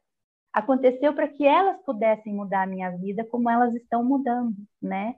Então, é, eu comecei a ver que se eu buscasse, né, inspiração nessas mulheres, eu poderia inspirar outras mulheres sem questionamento. Porque se eu trouxesse um livro lá da fulana de tal, é, da não sei de quem, ia ter muitos contestamentos porque umas iam ser contra, outras iriam ser a favor. Agora, na Sagrada Escritura, não tem como. Ou você crê, ou você crê. Não tem outra opção. Não dá para. Ah, eu acho que foi. Não, eu acho que não foi. Não, não tem. Escrito aqui. Então, se eu creio, eu tenho que acreditar, né? E uma das coisas que eu aprendi, né, uma, uma frase muito impactante para mim na, dentro do, do curso de, de de teologia é que assim não tem como você é, ler para crer. Você tem que crer para ler. Porque se você ler para crer, você vai muitas vezes se chocar, porque você vai ver que às vezes em determinados momentos aconteceram coisas terríveis. E se você não souber o contexto daquilo, você vai ficar horrorizado. Então pode ser que você deixe de parar de crer. Então, por isso que para você ler a Sagrada Escritura, você já tem que crer, porque aí você lê ela e, e tudo que for, for, você for lendo vai agregando, né? E aí nesse nesse inserir é que começou a, a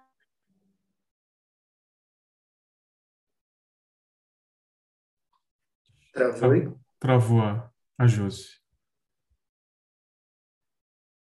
Vou dar um pause aqui.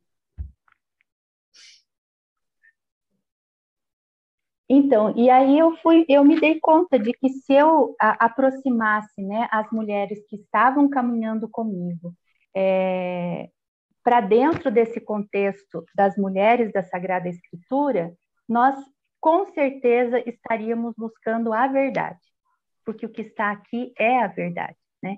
E, e foi por conta disso que nós é, começamos a inserir dentro do nosso grupo uma coisa que nós chamamos que é de ambiente seguro e secreto.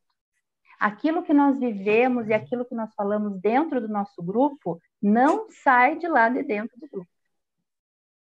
É um ambiente seguro, porque nós escutamos ali desabafo de, de irmãs, é, escutamos ali de testemunhos difíceis de serem ouvidos e que eu tenho que me comprometer de ouvir e guardar para mim, porque aquela irmã teve a confiança de partilhar comigo. Sim. Então nós temos buscado dentro do nosso grupo, sim, viver a sororidade, porque hoje dentro do grupo é, algumas mulheres entraram lá como companheiras de grupo, nem amigas eram, porque muitas delas eu não tinha nem tanta afinidade, mas hoje elas são minhas irmãs porque é, eu consigo ver nelas esse afeto, né?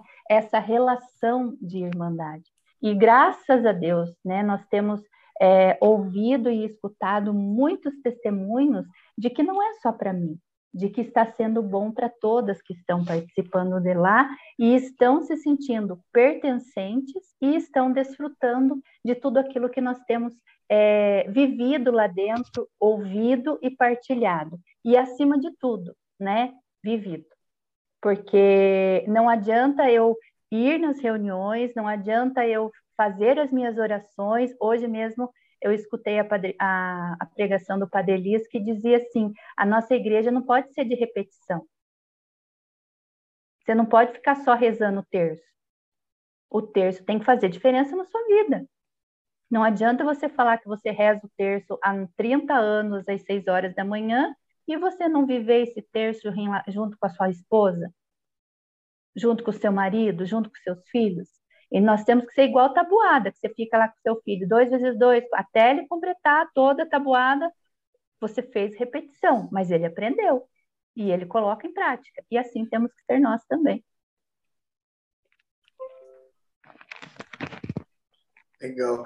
É, Josi, eu até queria pra, é, separar algumas coisas para a gente falar a respeito aqui, mas eu acho interessante, eu vou passar a bola para o Cris antes, porque eu sei que ele preparou algumas coisas a respeito desse tema para a gente falar, e aí você volta falando das mulheres e depois eu concluo, porque eu acho que vai ser interessante você falar das mulheres antes e aí eu trazer o que eu tinha separado a respeito. Acho que vai ficar mais interessante para o nosso debate. Então eu passo a bola para o Cris aí e ele fica à uhum. vontade para falar desse tema para a gente. Legal. Fiquei muito animado quando você propôs o tema, Josi, é, eu sou pai de duas meninas, né? A Maria com oito anos, a Cecília com cinco anos. E, e eu, antes né, de, de ser pai, é, quando fiquei sabendo que ia ser pai de menina, inclusive, me bateu um, um, receio, um medo muito grande, né? É, por, por né, acho que talvez medo de ser pai em primeiro lugar e depois medo de ser pai de menina, né? Será que eu vou conseguir criá-las como, como mulheres, mulheres fortes, né? Como que será que vai ser isso, né? E, e é muito legal, né? Que a, a máxima, né? Do nasce, o, nasce a criança, nasce o pai, né? Então, é, imediatamente eu já tive vontade de dar banho, de participar, de trocar fralda. Eu, eu sempre gostei muito disso. Tentei participar muito disso.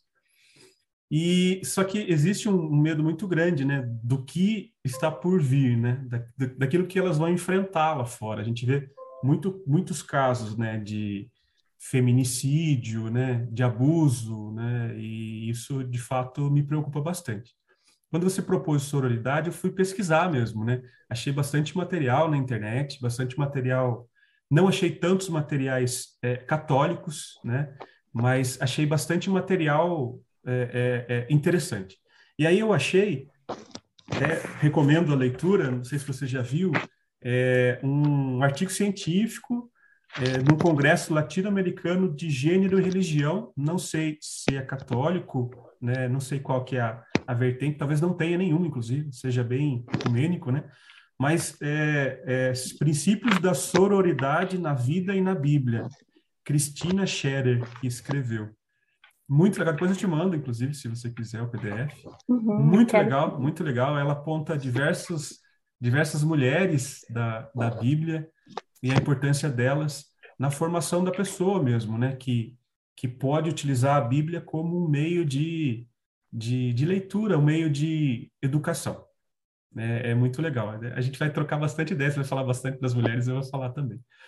Mas um ponto importante sobre o item mesmo, sobre a palavra sororidade que eu achei, é assim, é, falava um pouco do feminismo, né, da luta contra o machismo, da luta contra o sistema patriarcal, não da luta contra os homens, não é isso, né? Isso não é feminismo, isso não é sororidade.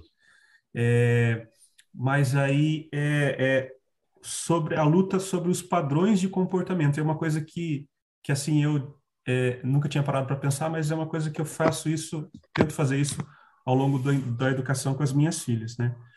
Para elas terem, terem cuidado na manutenção dos relacionamentos abusivos é, e daquela palavra assim, será que fui eu que provoquei? A mulher se pergunta, né?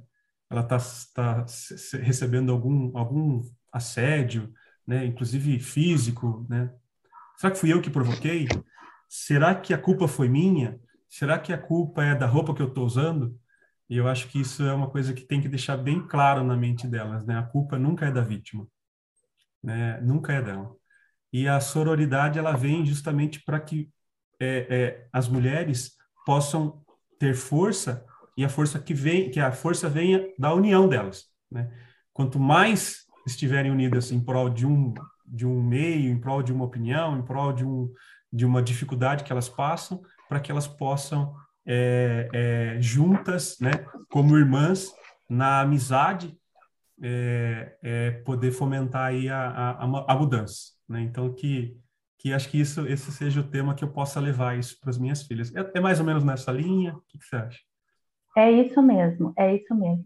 Eu acho que, assim, né, a questão de... de o, o porquê que, que surgiu a necessidade é, de se falar da sororidade né? E, e em se tratando de Sagrada Escritura, Deus ele é muito espertinho, ele tem uma esperteza assim que me deixa até de boca aberta do tanto que ele é esperto, né?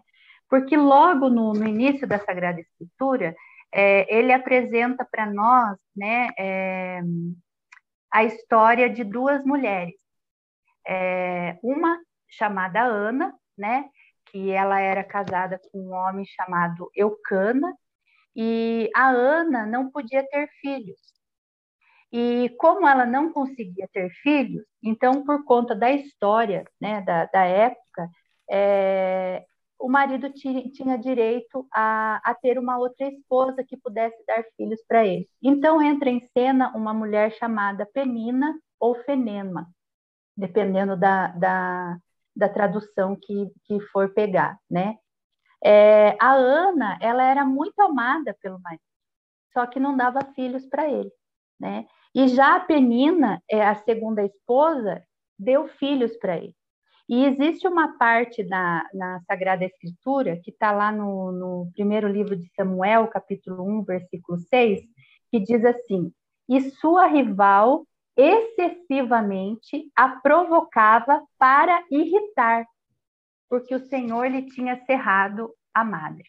Né? E isso quem fala, é, a palavra fala em relação ao que Penina fazia para Ana. Então, já no começo ali, existia uma briga entre as duas, porque uma tinha filho e a outra não. Então, se eu for olhar assim, e, e lá mais para frente, tem um versículo que é o versículo 10, que fala assim que a Ana ela era amargurada pois é, ela tinha uma, uma amargura na alma, né? Ela chorava demais, porque ela queria ter muito um filho.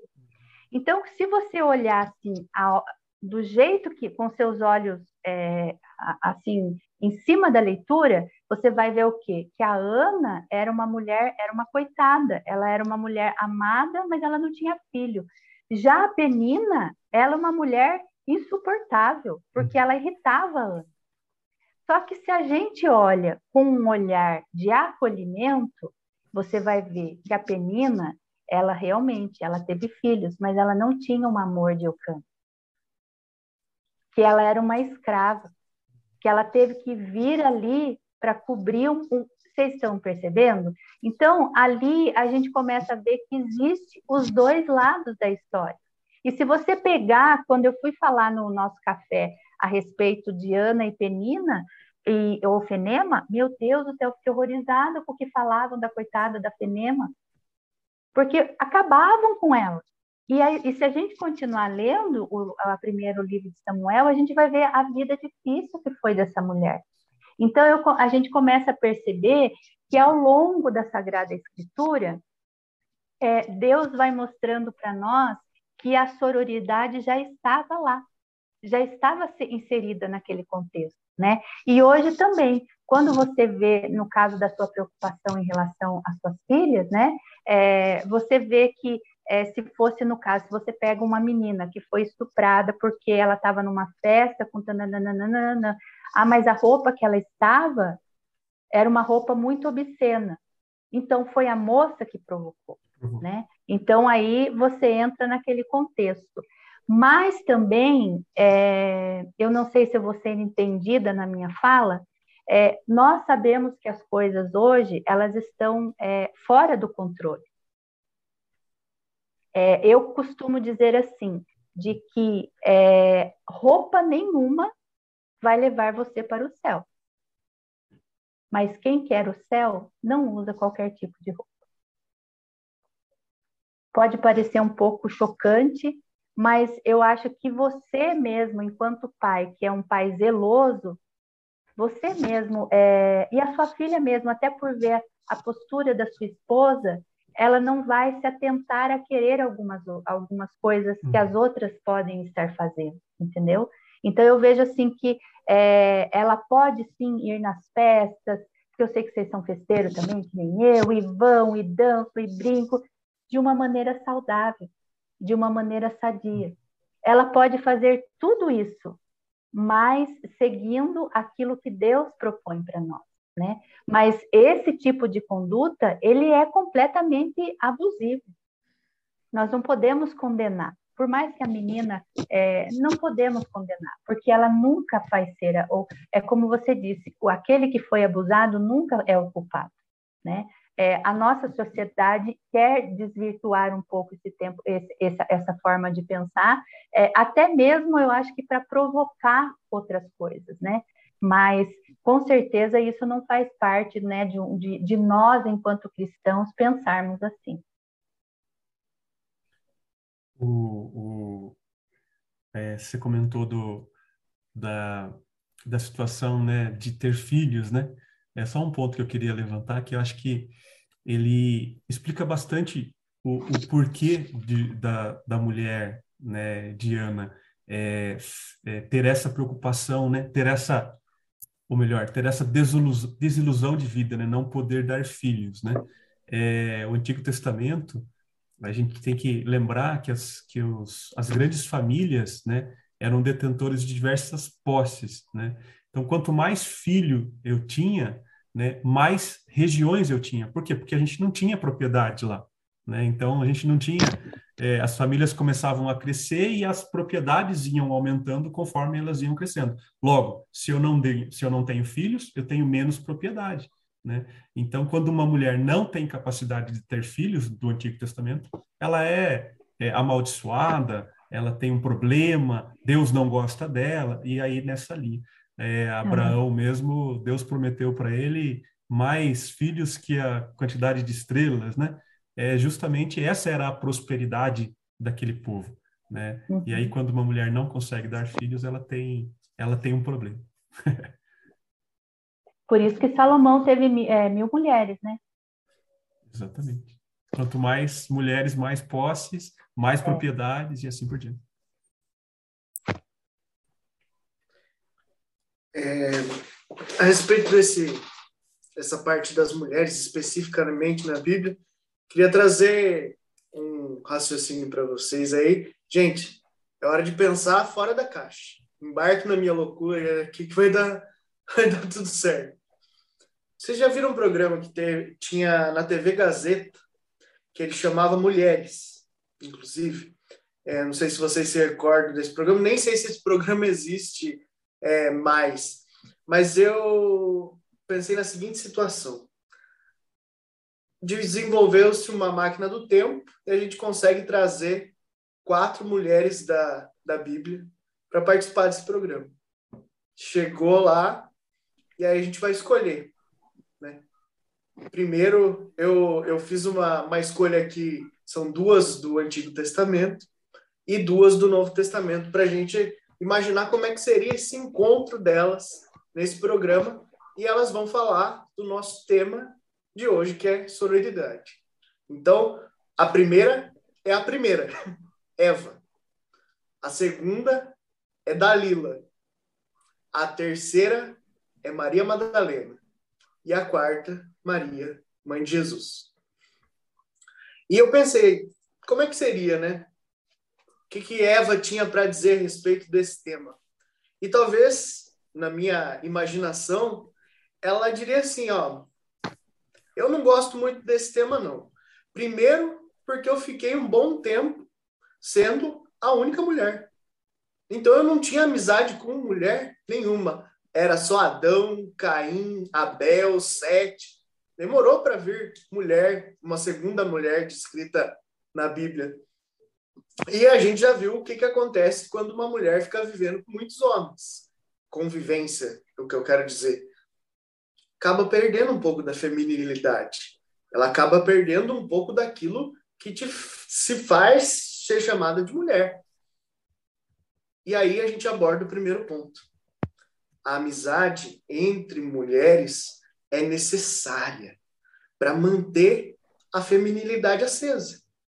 Se a mulher convive só com homens, ela vai perdendo um pouco da sua essência feminina. Né? Existem coisas, e aí eu digo também para quem está nos ouvindo, que os maridos, os filhos e os amigos não vão suprir. Existem coisas que as mulheres precisam de outras mulheres para compartilhar, assim como existem coisas que homens precisam de outros homens para compartilhar. Então a Eva é um exemplo disso de uma mulher que deve ter vivido é, certa dificuldade nesse começo de relacionamento. Talvez os atritos de é, sogra e nora tenham nascido aí, né? Porque ela viveu muito tempo só protegendo a sua cria, como dizem, e aí quando chegou outra mulher, ela se sentiu é, é talvez no, é, ferida, né? Talvez alguém que estava tirando um filho dela, da convivência, do amor, do carinho. E por isso a amizade entre mulheres, eh, para mim, é, é fundamental, porque isso faz com que você entenda que a outra mulher, como a Josi disse, não é uma rival na tua vida, mas ela pode ser uma amiga, ela pode ser uma fonte de é, experiências que você não viveu. Tem experiências que não adianta, é só as mulheres, entre elas, que vão conseguir compartilhar. Tem coisas que o Cris não vai poder explicar para as meninas, vai ter que ser a Pri. Não tem jeito. Tem coisas que ele não viveu. E não adianta a gente forçar a natureza humana nesse sentido. Aí a nossa segunda do Antigo Testamento, e essa eu trouxe meio para polemizar mesmo, que é uma mulher já não tão bem vista como as demais, é Dalila.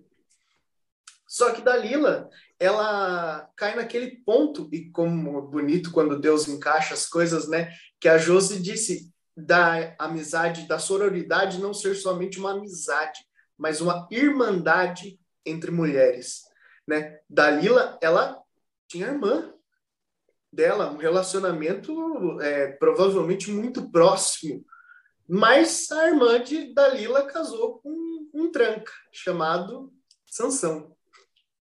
E aí era um cara truculento, briguento, só se metia em confusão, né? Tanto que a irmã de Dalila acabou morrendo pelas confusões que Sansão arranjou. E ela inventa de casar com ele. No começo, eles até se deram bem, porque apesar de ser uma pessoa que não gerava muito é, apreço para Dalila, ele era um homem forte, um homem bonito. E aí ela tentava, mas ela nunca conseguiu chegar naquele ponto que a gente falou, que é o perdão completo, de você deixar as coisas se transformar em feridas. E aí o que aconteceu em cicatrizes, aliás? A ferida estava aberta. A dor que ela sentiu é, por perder a irmã ainda era muito viva. E aí ela aceita trair né, o, o marido e tentar descobrir qual era o motivo da força dele. E ela também falava, falar a verdade, também já não estou gostando dessa gadeia aí, tá muito comprida, tá na hora de, de cortar esse cabelo. Na vida da gente, só o perdão nos permite seguir em frente. Se ela tivesse perdoado, ela conseguiria seguir em frente ela conseguiria ter uma, uma vida diferente. Então, a relação entre irmãs, a sororidade entre elas, não pode também ser motivo de desgraça, no sentido de que você tem uma amizade, um laço tão forte, que tudo que aquela pessoa faz estava certo. Não. Nós também precisamos ver desse modo, que é, precisa haver equilíbrio na vida. Então, é, a irmandade, ela precisa ser no sentido de que quando eu percebo uma, um defeito, alguma coisa que o meu irmão está fazendo de errado, é, com coração, com carinho, isso está na Bíblia, eu tenho que corrigi-lo. Chama de canto e fala assim, viu, minha irmã, viu, meu irmão, está pisando na bola. Não está certo isso. Né? Talvez se Dalila tivesse conversado com a irmã antes das coisas acontecerem, fala, viu, aconselha teu marido. Teu marido não está seguindo por um caminho muito legal, tá inventando confusão com um monte de gente. Vai com calma aí, com amor, com jeitinho, né? Não vai se meter lá de entrar nas brigas dele. Talvez a história tivesse sido diferente. Então, precisa haver. Em tudo que os nossos amigos fazem, nós não podemos assinar embaixo. A vida não é assim. Amizade de verdade é aquela que você consegue dizer não. Dizer, opa, não, parou aí. Vamos para. Vamos fazer diferente. E, e isso é, de fato, ter irmandade com alguém. Ter sororidade né, entre as mulheres e ter irmandade no nosso ponto de vista cristão. A Maria Madalena já é uma, para mim, eu vejo de uma outra forma. É, talvez ela demonstrasse é, na fala dela que a amizade dela com as Marias, né? A Maria, mãe de Jesus, e a Maria de Cleofas, que é a irmã de Maria, é, foi fundamental para ela conseguir suportar o que ela suportou.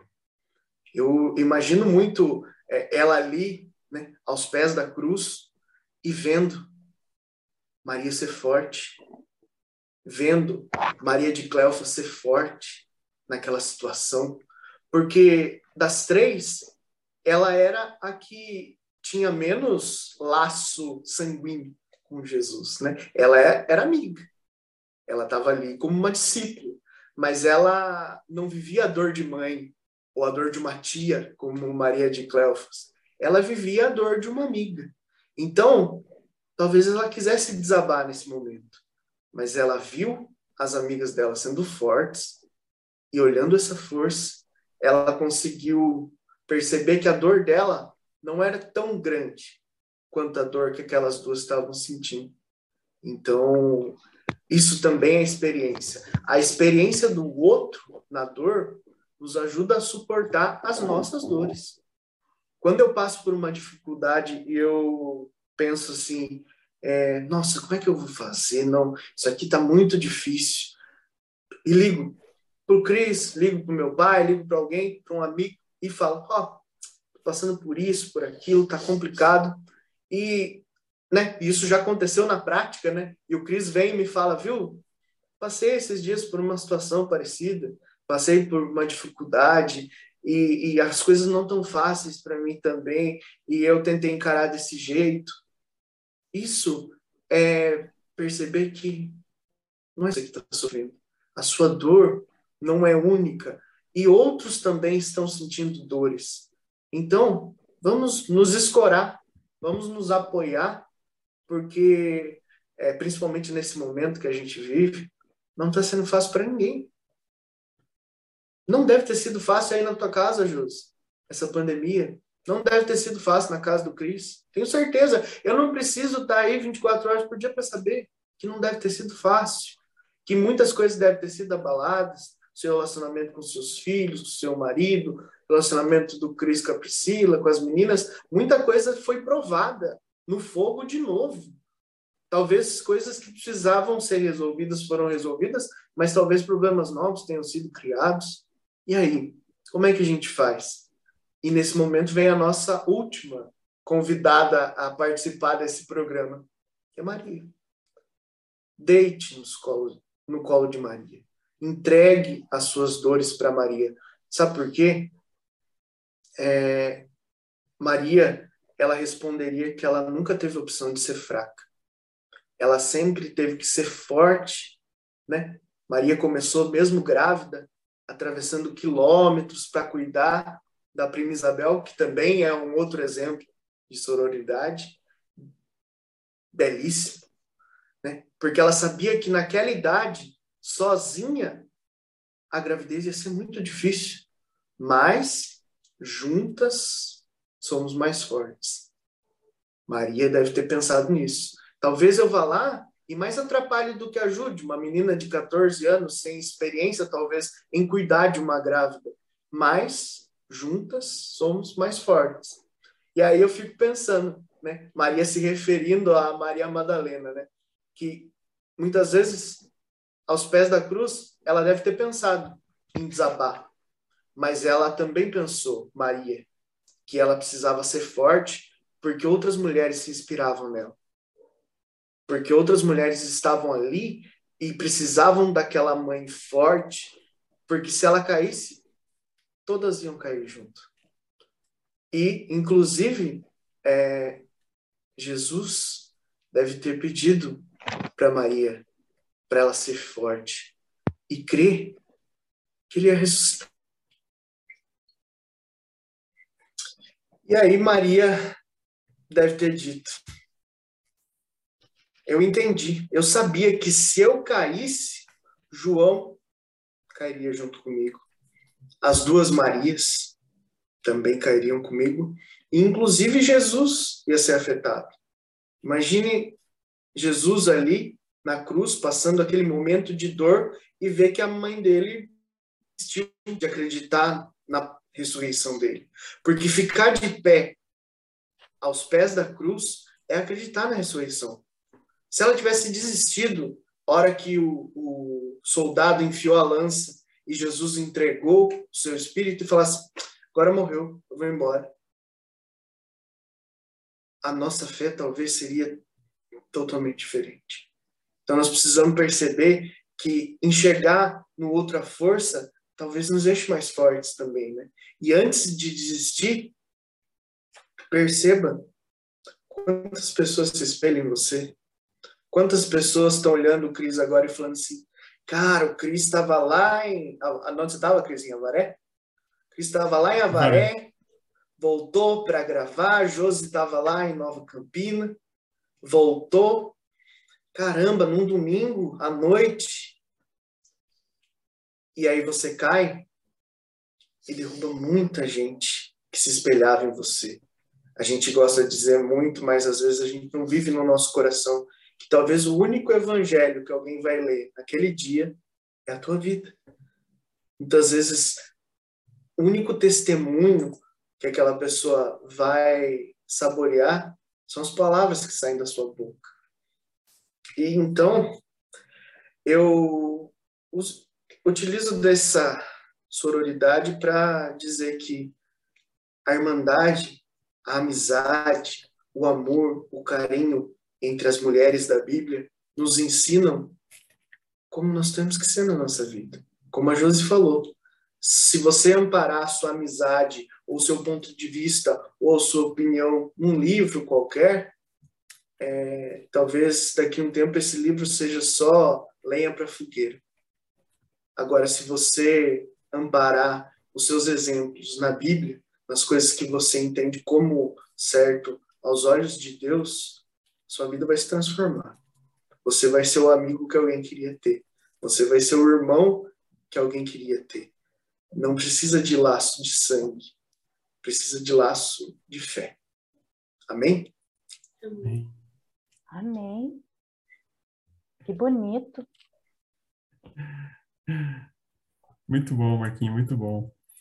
É, falando de algumas algumas mulheres, né? Eu falei de propriedade.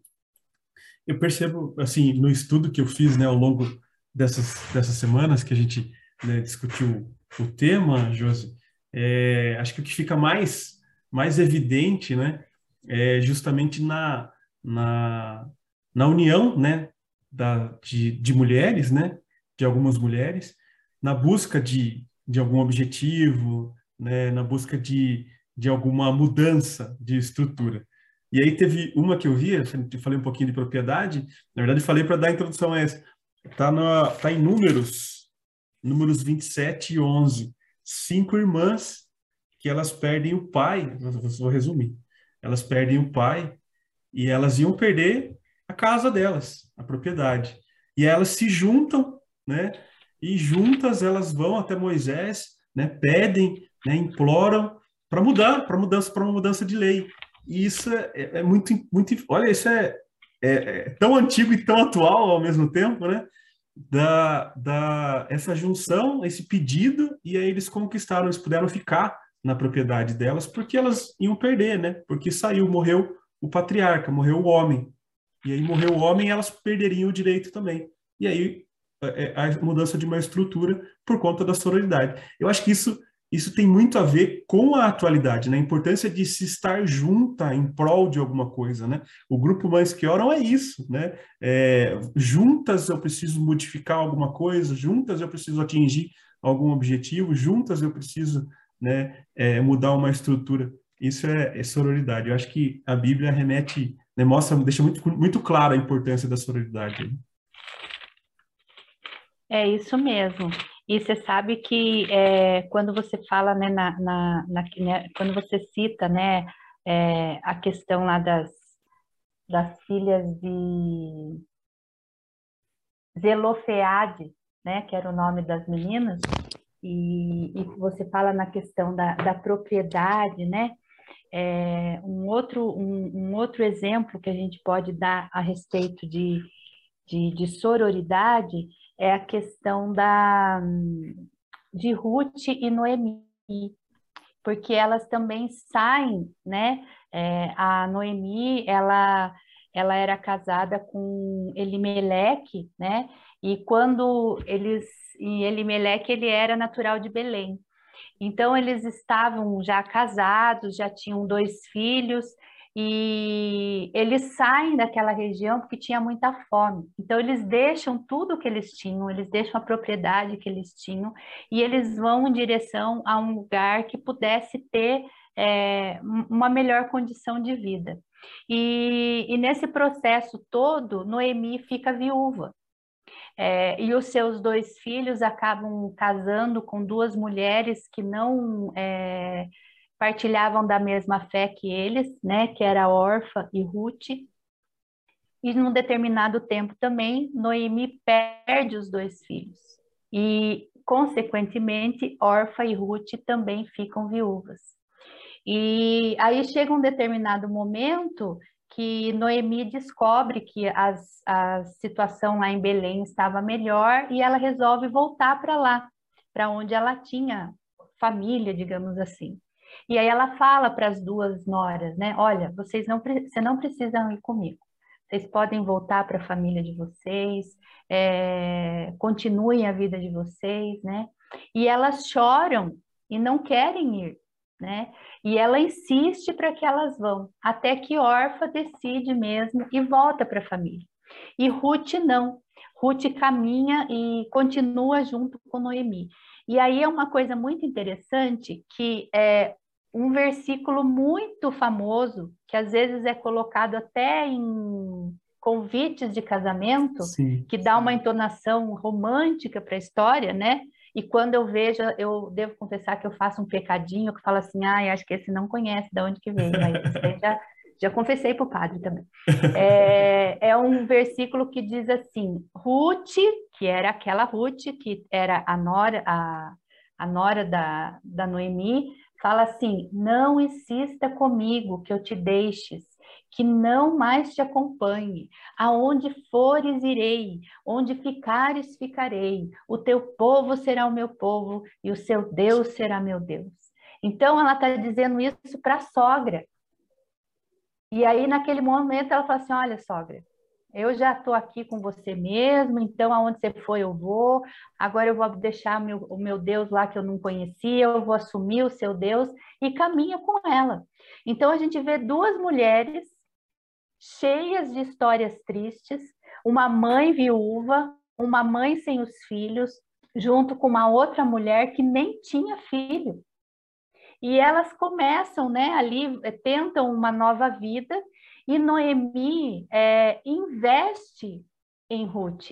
Uhum. Noemi apresenta para ela o novo marido, que é um homem muito bom, por sinal, que é Boaz, né? E quando é, ela se, se aproxima desse homem novamente, com o apoio da, da, da então sogra, né, é, ela se casa novamente com Boaz, né, e quando nasce o filho desse casamento, aquela mulher que tinha perdido todas as esperanças, ela renasce novamente. E aí a gente chega, né? Hoje em dia a gente sabe que é, culturalmente tem aquela coisa de, de nora não se dá com a sogra e vice-versa, né? Eu, graças a Deus, tenho uma relação muito boa com a minha sogra. Mas é o tipo de coisa que eu acho que. Por que, que Deus colocou justamente uma nora e uma sogra? Porque ele sabia que nos tempos modernos ia dar esse pererê todo, sim, né? Sim. Mas ao mesmo tempo, para mostrar para a gente que às vezes pessoas que poderiam ser improváveis aos olhos de todo mundo, uhum. podem se ajudar. Não só uma nora e uma sogra, mas de repente é, tantas outras situações que nós conhecemos, né? E a gente vê ali que é um, é uma, é uma, é um recomeçar do zero. Elas recomeçaram juntas do zero, uma vida. Mas às vezes, quando você tem uma pessoa boa ao seu lado, é, você pode recomeçar qualquer situação desde que você esteja a, a, pessoa ali com você, te dando bons conselhos, né? A gente vê ali que Ruth e Noemi, cada uma tinha sua dor, mas juntas elas conseguiram fazer que a dor delas se transformasse em amor, né? Elas deixaram para trás os fardos, as amarguras e juntas elas buscaram um novo tempo, né? Então eu vejo assim que é, no, eu, eu penso, como, quando eu, eu estudava né, o livro de Ruth, eu via muito assim que a todo momento Noemi podia, no, por mais que não esteja isso na Sagrada Escritura, mas como mulher eu acho que ela pensava assim, que Senhor me mande uma ajuda, eu preciso tirar essa tristeza do meu coração, porque quando ela chegou novamente na cidade dela, as pessoas não reconheciam ela de tão triste que ela estava. Então eu vejo que Ruth foi resposta de oração. O que Ruth fez para ela foi uma resposta de Deus, né? Aquilo tudo que ela orou um dia clamando a Deus que pudesse ter uma diferença na, vi na vida dela, Deus através de Ruth. Então muitas vezes eu quero, eu Josi quero que se alguma amiga um dia é precisar, Senhor, eu preciso de uma ajuda, eu quero ser resposta de oração para uma das minhas amigas, né? Assim como teve o caso de Ruth e Noemi. E é muito, muito legal ver a, a importância, né, de, dessa amizade, né, desse ato de sororidade, porque é, ambas embarcaram num desafio, né, é, que é sair da, da região que elas estavam para uma outra região e sozinhas, né? Mulheres, né? Chegar lá, achar uma propriedade, né? Talvez comprar uma propriedade e aí de repente nenhum homem, né? Daria menor importância. Só que aí sozinha, né? É, é difícil, mas talvez em conjunto, né? É, aquela hoje é, uma, é um meme, né? É, ah, vai dar errado. Não, não vai dar errado. Não, vai dar errado. Não, não vai dar errado. Aí você fica aquela briga, aquela briga, e fala assim, tá, mas se der errado, eu tô junto com você né? Elas, uma falou para outra, né? se der errado, né? Não vai dar errado, mas se der errado, eu tô junta, né? E a gente vai viver, vai passar por isso juntas, né? Então é a força das duas, né? Isso que é, que é bonito de, de se ver e de se aprender, né? A gente tem que Sim. aprender com isso. Né?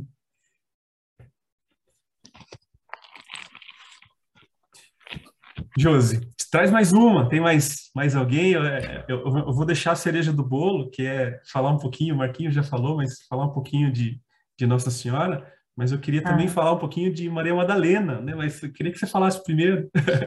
então, eu vou aproveitar que o Marquinho já falou delas duas, né? Olha, já tô, não errei seu nome, chamei você de Marquinho, olha, já estou progredindo, estou muito feliz. É, então, eu, uma das coisas, assim, é, do, do, do, no Evangelho, né, que me chama atenção, é a questão de Maria e Isabel, né? É, Maria, a gente não sabe dizer ao certo quantos anos ela tem, mas ela era uma menina. E, então ela sofre aquele impacto, né, de dizer o sim a Deus. E eu acho que depois que ela disse o sim, que ela pensou no que ela tinha dito, né, no que ia vir depois. Tanto é que daí ela é, e Deus também novamente muito espertinho, ele falou: já vou invitar ela É, já vou dar essa notícia bombástica, mas como eu sei que ela tem o coração muito generoso e muito piedoso, porque o filho dela também vai puxar isso dela, então eu também já vou contar que a prima dela que está idosa, né, já está grávida, e daí ela já corre lá para casa da, da, da prima, e daí uma vai ajudar a outra. Isso. Porque as duas tinham problema. E uma coisa que eu, eu fico imaginando é assim: é, eu tô com um problema, eu vou ir na sua casa, Jaque. Dá até para mim ir a pé se eu quiser. Só que a casa de Isabel era um pouquinho longe. Há, há controvérsias né, na quantidade de quilômetros, mas provavelmente eram 150 quilômetros, mais ou menos, que Maria teve que caminhar até chegar à casa de Isabel. Não tinha Uber, não tinha TAM, não tinha ônibus, não tinha circular, não tinha. Ca...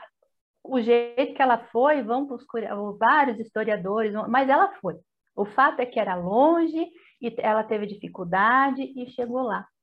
Quando ela chega lá, ela vai encontrar uma, uma, a sua prima, que era, com certeza era uma pessoa que ela queria muito bem, tanto é que ela correu, foi às pressas lá. A mulher estava grávida, é, a mulher era idosa e ela tinha um agravante que talvez passe desapercebido. O marido dela estava mudo. Sim, Você tem verdade. noção do que é ter um marido mudo na casa, Jaqueline? Se um falando já tá difícil, você imagine ele mudo, como é que é. Acho que tem hora que ela ainda. queria que fosse mudo, viu? É, né? Eu acho que... E ele infernizando a vida dela com a plaquinha, porque a palavra diz que ele tinha plaquinha para escrever, né? Vai saber se a letra dele era direita, até entender a letra do homem. Na época não tinha caneta, como é que esse homem escrevia?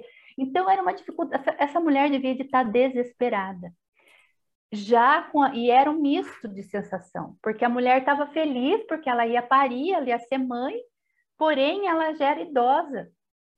Não tinha um Einstein para ela se internar, não tinha um Mater uhum. Dei para ela se internar. E ela ainda tinha o homem mudo do lado dela ainda. Então, assim, era uma com problema, a outra com outro problema. Eu tenho certeza que é por isso que lá no primeiro impacto é, ela, quando encontra Maria, ela já sabe o que estava acontecendo, porque Deus é esperto. Até a Maria contar tudo ia dar muito trabalho. Então, ele já importou tudo ali e já fez um bem bolado, e elas já foram uma ajudando a outra. E Maria só deixou é, a Isabel no tempo que ela realmente tinha que voltar para solucionar aquilo que ela estava vivendo. Né? Então, o que, que eu aprendo com essas duas?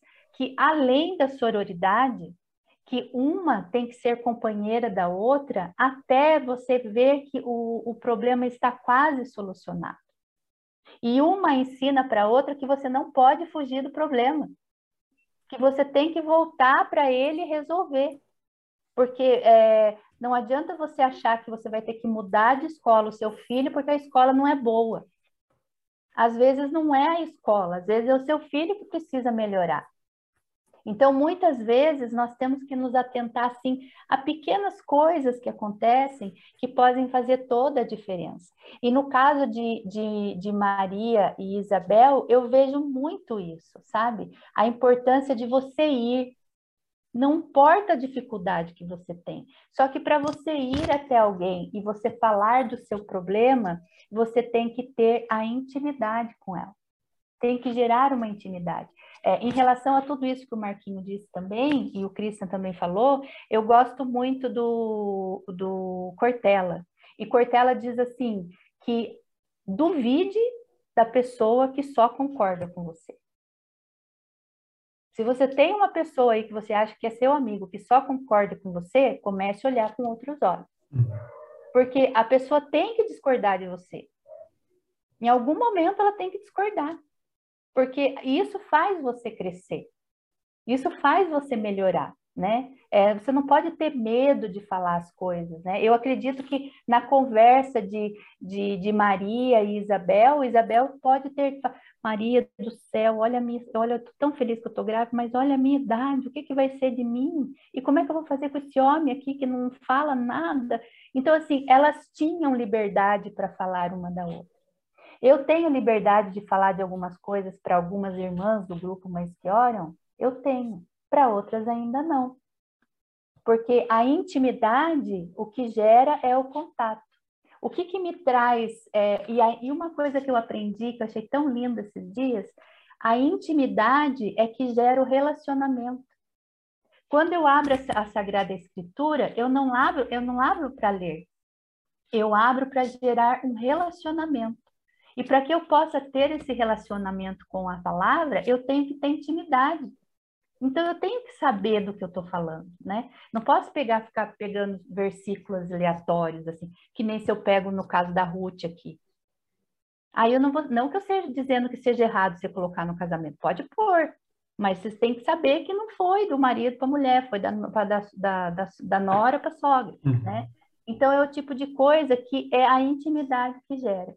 E, e, e, dentro desse contexto, né, dentro da, da, da, Sagrada Escritura e dentro do Evangelho, quando a gente vai lá no livro de Lucas, logo no comecinho do capítulo 8, a gente vai ver lá que, é, que, que Jesus, eu vou até ler aqui para vocês, e aconteceu que depois disso, que andava de cidade em cidade, Jesus, né, e de aldeia em aldeia, pregando e anunciando o evangelho do reino de Deus, e os doze iam com ele. Então, Jesus caminhava e iam viajando. Há, há historiadores, eu acho tão chique falar historiadores, né? Eu não sei se o Flávio José falou isso, mas eu amo Flávio José, é, que tinham 200 cidadezinhas, né? Então, ele caminhava muito. Os doze iam com ele. E algumas mulheres que haviam sido curadas de espíritos malignos enfermidades, Maria, chamada Madalena, que saíram sete demônios dela, a Joana, que era a mulher de Cusa, que era o procurador de Herodes, e Susana. Não fala nada de Susana. E muitas outras que o serviam com seus bens. Então a gente vê que essas mulheres aqui que seguiam Jesus, vocês imaginem a situação, né? Primeiro, a palavra diz para nós aqui que era a Madalena. Quando você fala Madalena, já vem todos os requisitos juntos, né, do nome dela. Tinha saído sete demônios dela. Então, quer dizer que ela estava bem possuidinha mesmo, porque sete é um, um, um número forte, né? É, o número da, da, da perfeição. Não, não é da perfeição, é da perfeição, sete? É, o 7 é da, perfeição, 12 é, é, da totalidade. Da, complet... da totalidade, totalidade. totalidade. Então eram muito mesmo. Eles eram, eles estavam chegados nela mesmo. É. Então era uma mulher que, que Jesus tinha libertado ela dos demônios e tinha uma mulher que chamava Joana. Essa Joana aqui, eu acho que ela era a bambambam, bam, bam, sabe? Eu acho que ela era tipo assim da society, porque o marido dela aqui ali fala, né, que era que era só a chamada Maria chamada Madalena só, que saiu os demônios dela, era demoniada. A Joana, ela tinha o nome do marido, que era o Cusa, e ainda o evangelista fala para nós que ele era o procurador de Herodes. Então, ela era uma mulher poderosa. Ela estava ali na nata da sociedade. E quem que era o marido dela? O marido dela era funcionário do Herodes. E quem que era o Herodes? Era o homem que queria pegar Jesus. Então vocês imaginem como que era a convivência. Uma ex-demoniada, uma socialite e tinha a Susana, que ninguém sabe o que, que a Susana era. Só está escrito aqui, mas ela devia de ser uma boa pessoa porque está escrito aqui. Então, para essas mulheres, e, mais, e ainda a palavra deixa a gente mais assim na expectativa, e muitas outras que serviam a Jesus com os seus bens. Quem bancava o ministério de Jesus era a mulherada. As mulheres. Eram as Sim. mulheres. Agora vocês imaginem a Joana, que era a mulher do Cusa, que era a mulher que tinha o cartão black do, do Banco do Brasil. Boa. Aí o que, que ela fazia? Vai saber como que era a vida dessa mulher Onde você vai? Eu vou ali fazer umas coisinhas com Jesus. E o Herodes atrás de Jesus. Então é muito contraditório isso, e é muito louco da gente pensar. E aí o que, que a gente vê? Que essas mulheres, se elas não tivessem um acolhimento entre elas, elas não iam conseguir seguir Jesus. Exatamente. Elas não estariam com Jesus até o, ao, aos pés da cruz. Porque ia ser uma querendo falar que a outra era prostituta, o que estava fazendo aqui no nosso meio, e essa mulher aí, só porque é mulher lá do tal do cruz, ela está se achando o quê agora? Ela devia de ser bem perua, igual uma pessoa que está falando com vocês. Eu achei ela meio assim. E, então eu vejo que assim precisava ter um acolhimento entre elas, precisava ter um respeito entre elas, precisava ver aquelas mulheres com os olhos que Deus as viu. E é o que muitas vezes nos falta hoje. Né? E, e eu vejo assim que é, quando eu falo desses serviram a Deus com os seus bens, eu não vejo só a questão do material, mas eu vejo assim que uma podia fazer a comida porque eles precisavam comer. Jesus provavelmente ele podia até usar umas roupinhas velhinhas, mas de vez em quando tinha que dar umas, uma remendadinha lá, tinha que lavar a roupa dele. Tinha que fazer comidas, deviam de levar umas ervas para fazer uns chazinhos de vez em quando, se desse uma dor de barriga em alguém, alguma coisa. Então, elas se ajudavam. E o que eu acho mais bonito de tudo é que elas tinham um zelo com o pastor. E nessa hora eu me identifico. Porque eu sou uma puxa-saco de padre que vocês não têm noção. Eu gosto de agradar os meus padres mesmo, eu gosto de, de, de zelar deles, é, eu gosto que eles se sintam acolhidos na minha casa, e eu vejo elas isso, porque elas tinham zelo com Jesus, elas tinham zelo com os discípulos, elas eram mães. Por mais que não fossem mães é, de, de sangue, mas eram, era a, a maternidade é, de, de, junto ao pastor sabe? Era o acolhimento junto a eles. E eu vejo que, sabe, eu às vezes dou umas viajadas assim, eu fico imaginando elas indo para frente, cantando, sabe? E, e, outra coisa que me vem à memória, quando Jesus foi celebrar a última ceia, o que que ele fez? Mandou lá, eu não vou lembrar quem também, que a minha cabeça às vezes não funciona. Olha, vai na frente, dá uma arrumadinha na sala, põe umas almofadas, estende uns tapetes, você procura o fulano, que o fulano vai mandar você ir lá no, andar, na tal, no tal lugar. Eu acho que Jesus via o zelo das mulheres, via o zelo da própria mãe com ele. Ah, não, mas se elas arrumam tão bonitinho para a gente almoçar, por que, que eu não vou arrumar a última ceia com os meus irmãos lá? Vou mandar arrumar sim. Então eu vejo que sabe assim os detalhinhos de Deus, assim que quando você começa a ler a Sagrada Escritura, você, a sua é, tudo vai, vai tendo um, um, outro olhar, uma outra visão, né? E quando eu vejo aqui, eu vejo que todas elas eram pecadoras. Não importa o pecado. Assim como nós, elas também eram é, pecadoras. Mas de pecadoras, é, elas continuaram sendo pecadoras, mas elas tiveram algo a mais.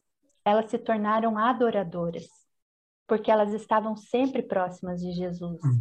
E elas se tornaram algo ainda mais forte, elas se tornaram discípulas, porque elas estavam ali junto deles, né? Então eu vejo assim que não tem como haver uma união entre mulheres sadias se quem estiver ali no meio delas não for Jesus Cristo. Porque o que Deus uniu, o homem não separa, não só no casal, qualquer coisa que Deus una não separa. Então, quem me uniu a essas irmãs do grupo Mães que Oram não foi um, uma, uma festa em comum, não foi uma academia, não foi um salão de beleza, e se tivesse também não teria problema nenhum, mas neste caso, o que nos uniu foi a presença de Deus, foi a busca de Deus. Então, por isso que eu sei que a lá é algo diferente. Eu tenho outras, muitas outras pessoas que eu gosto, que eu amo, que fazem parte do meu convívio, que não são do grupo Mães que Oram, tenho. Eu posso contar com elas? Algumas sim. Mas eu vejo que lá eu tenho construído irmandade. A maior parte do meu tempo hoje eu dedico a elas. Porque é lá que eu estou vendo o quanto eu estou me transformando. Aquela mulher que eu ainda não sou o que eu quero ser, mas eu estou bem melhor daquilo que eu era. Eu me transformei assim, uma mulher melhor, uma esposa melhor, uma filha melhor, uma mãe melhor, uma amiga melhor. Por quê? Porque eu tenho buscado embasamento não nas coisas que o mundo tem me oferecido, porque isso tudo vai passar, né? Mas sim, é, eu tenho buscado é, embasamento naquilo que Deus tem me mostrado. E, e, e assim como aconteceu nessa nossa conversa hoje, Deus ele me surpreende de tal forma que não tem como eu não servir a Ele. É, nesses dez anos, né, é, eu descobri que o meu propósito é servir, mas é servir a Deus e servir a Deus com alegria. E a, a, a alegria que, que vem de Deus não é quando você, eu vou viver alegre que nem uma boba alegre, não. Eu tenho momentos de dificuldade, eu tenho muitos momentos de dificuldade. Eu tenho tristeza, às vezes, eu tenho tristeza. Eu, eu tenho dificuldade? Tenho. Só que a alegria que vem de Deus, ela excede qualquer entendimento. Por mais que eu queira explicar para vocês, eu não vou conseguir. Porque não é, é algumas coisas é, de Deus não se explica, né? Então, é, é essa, essas mulheres todas, né, fazem com que eu me apaixone cada vez mais pela missão e pelo desejo de fazer com que eu seja uma dessas mulheres que leva, eu quero ser ponte. Eu quero que as pessoas possam chegar até Deus através de mim.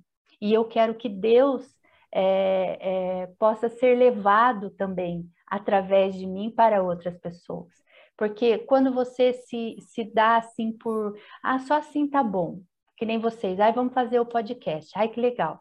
Aí não, agora vamos para o TikTok. Aí, isso é ótimo, porque quanto mais você puder expandir, mais coisas boas você vai poder fazer para o reino, né? E eu escutei uma coisa essa semana, ou semana passada, não sei, mas eu escutei, que fala assim: é, a internet é boa ou é ruim? É só você olhar o seu histórico que você vai saber se ela é boa ou ruim tudo depende daquilo que você procura. Então, as coisas que eu tenho procurado na internet são coisas boas e me ajudam muito.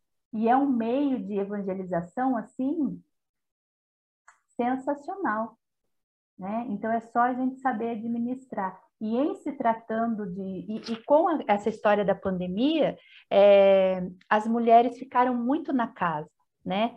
E elas, elas perderam, até por conta do desespero, o foco né, de, de, de coisas de, de, de estética, de beleza, ele havia diminuído um pouco. E as coisas voltadas para a parte espiritual aumentaram muito. Então, muitas pessoas que foram despertadas no início da pandemia para buscar mesmo, para tirar um pouco, para buscar um alívio, elas foram tocadas de alguma forma e elas continuam buscando porque viram que era bom, né? E esses dias eu escutei uma dessas blogueiras da vida, que eu não vou lembrar o nome dela, é, acho que é Maiara, alguma coisa, ela é casada com um, um, um moço que é artista, eu não conheço direito esse povo aí, mas ela dizia assim que no começo ela ela ela vende coisa para emagrecer. Nem sei por que, que eu fui, aparecer ela para mim, né? Mas ela apareceu. E aí ela dizia assim que no começo que ela começou a vender os cursos dela, ela vendia porque tinha resolvido para ela e ela, e ela usava do corpo dela para mostrar que o quanto ela era bonita, e de fato ela é uma mulher maravilhosa. Só que ela se deu conta que a beleza dela poderia sim é, motivar muitas mulheres, mas poderia acabar com a vida de outras. Porque não era quando a mulher de repente visse aquela beleza, ao invés de motivar, poderia fazer com que ela realmente ficasse para baixo. E quando ela conheceu Jesus, ela mudou o foco. Ela continua falando da questão da saúde, de você precisar é, ter a necessidade de você perder peso, sim, só que ela não expõe o corpo mais. Ela só aparece assim, né, para ver só o rosto e ela falar das coisas dela. Ela, se, ela sempre se parece vestida, porque aí o que ela está vendendo não é o corpo dela, mas é sim a, a, a, experiência que ela teve, né? Então, nesse ponto, eu achei muito interessante, porque ela percebeu o sentido da sororidade.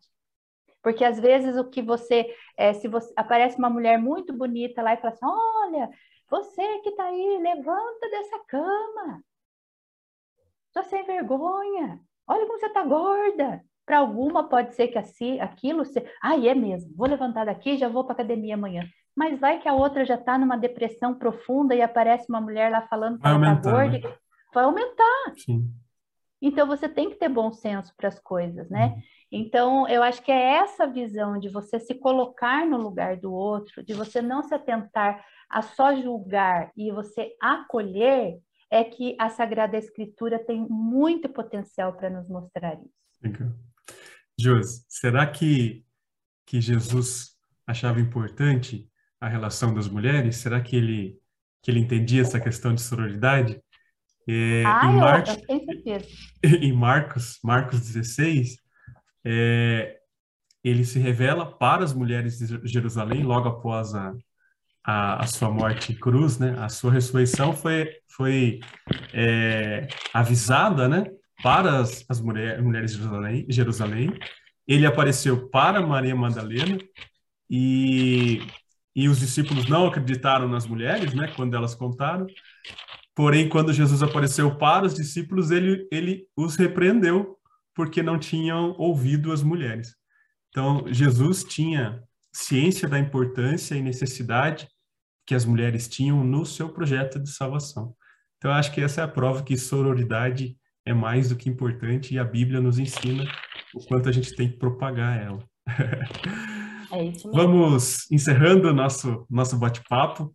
Acho que foi muito legal. Eu aprendi muito. Eu aprendi muito. É, vou tentar levar isso para o cotidiano aqui de casa, porque é, eu acredito que é, é, traz né, aquilo que a gente precisa para a relação das pessoas. Né? A gente falou lá no, na entrevista com o Andrei né, as, a importância das relações duradouras. Né? Então, se eu quero ter relações com as pessoas dos quais é, elas não acabem por qualquer probleminha bobo, né, ou por qualquer problema, se eu quero ter relações duradouras, sororidade é uma é um ponto importante na relação aí. Obrigado por partilhar isso para gente. Gostei muito. Eu fiquei muito feliz também. E para encerrar, eu queria partilhar com vocês uma coisa, né? Que quando Jesus estava lá na cruz e ele é, fala para João, né? É, fala para Maria, mulher, eis aí teu filho, filho, eis aí tua mãe, né? Naquele momento, é, Jesus estava assim é, se entregando, né? Ele estava ali morrendo, ele estava naquele momento de, de sofrimento, e naquele momento ele deixa de ser é, somente ali um, um, uma, ele era a manifestação de Deus, mas naquele momento ele deixa de ser é, o primogênito de Deus porque ele se faz ali filho de Deus, mas ele deixa de ser o primogênito para que todos nós fôssemos irmãos. Porque até então ele era o primogênito, né? E, e, o único filho de Jesus, né? Mas a partir daquele momento ele passou a ser um dos filhos de, de Deus, né? E assim todos nós nos, fizer, nos, nos fez irmãos. E ele nos fez irmãos aos, ali na cruz, junto da mãe dele né? E junto de outras mulheres.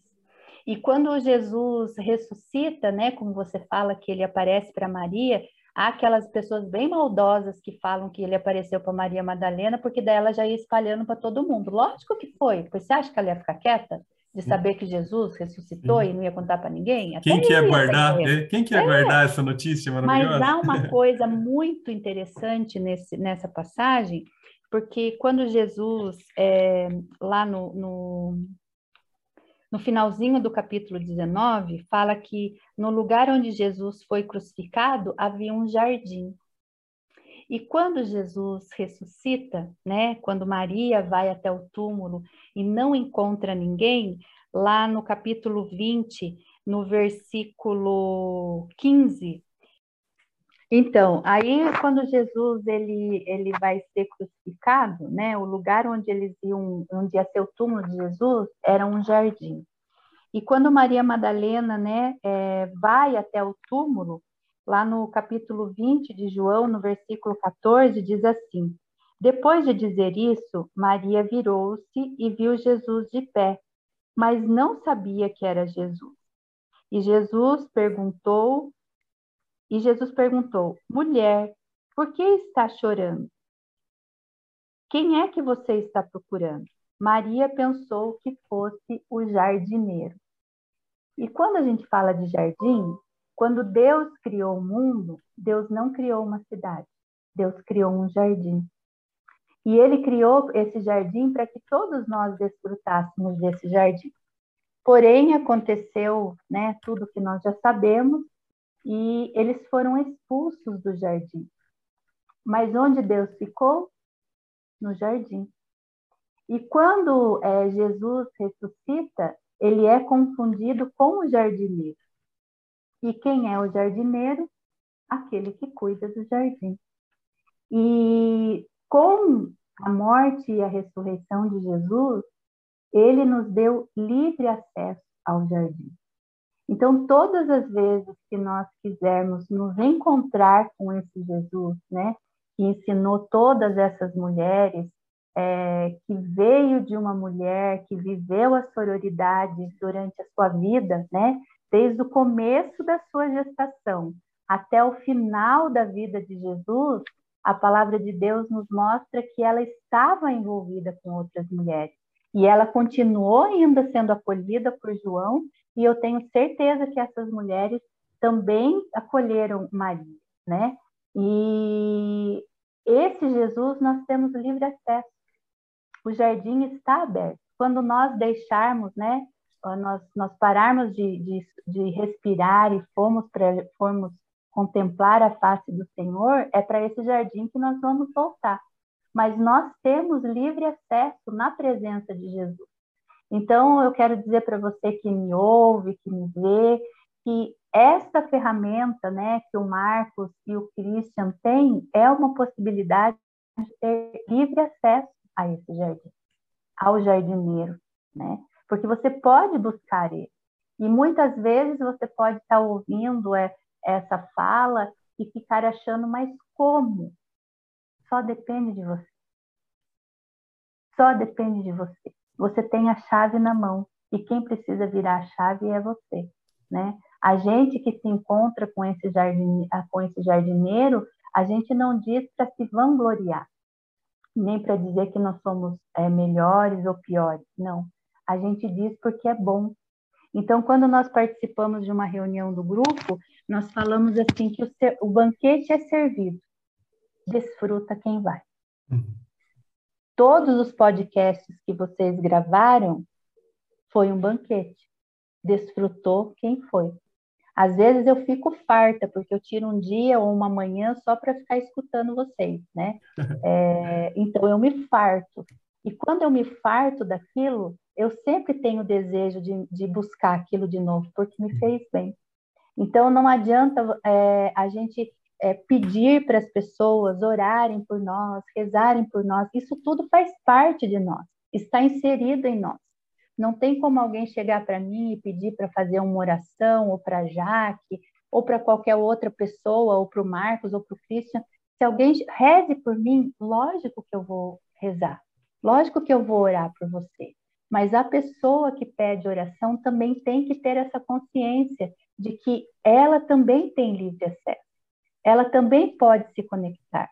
Ela também pode virar a chave e falar direto com o jardineiro, né? Porque Deus nos possibilitou isso. E para a minha última fala é realmente isso, né? Que as mulheres possam ser mais irmãs, né? Que é, o brilho de uma não, não ofusca o brilho da outra, muito pelo contrário, né? É, juntas elas podem é, é, iluminar e não brilhar, porque o brilho acaba, mas a iluminação é sempre, né?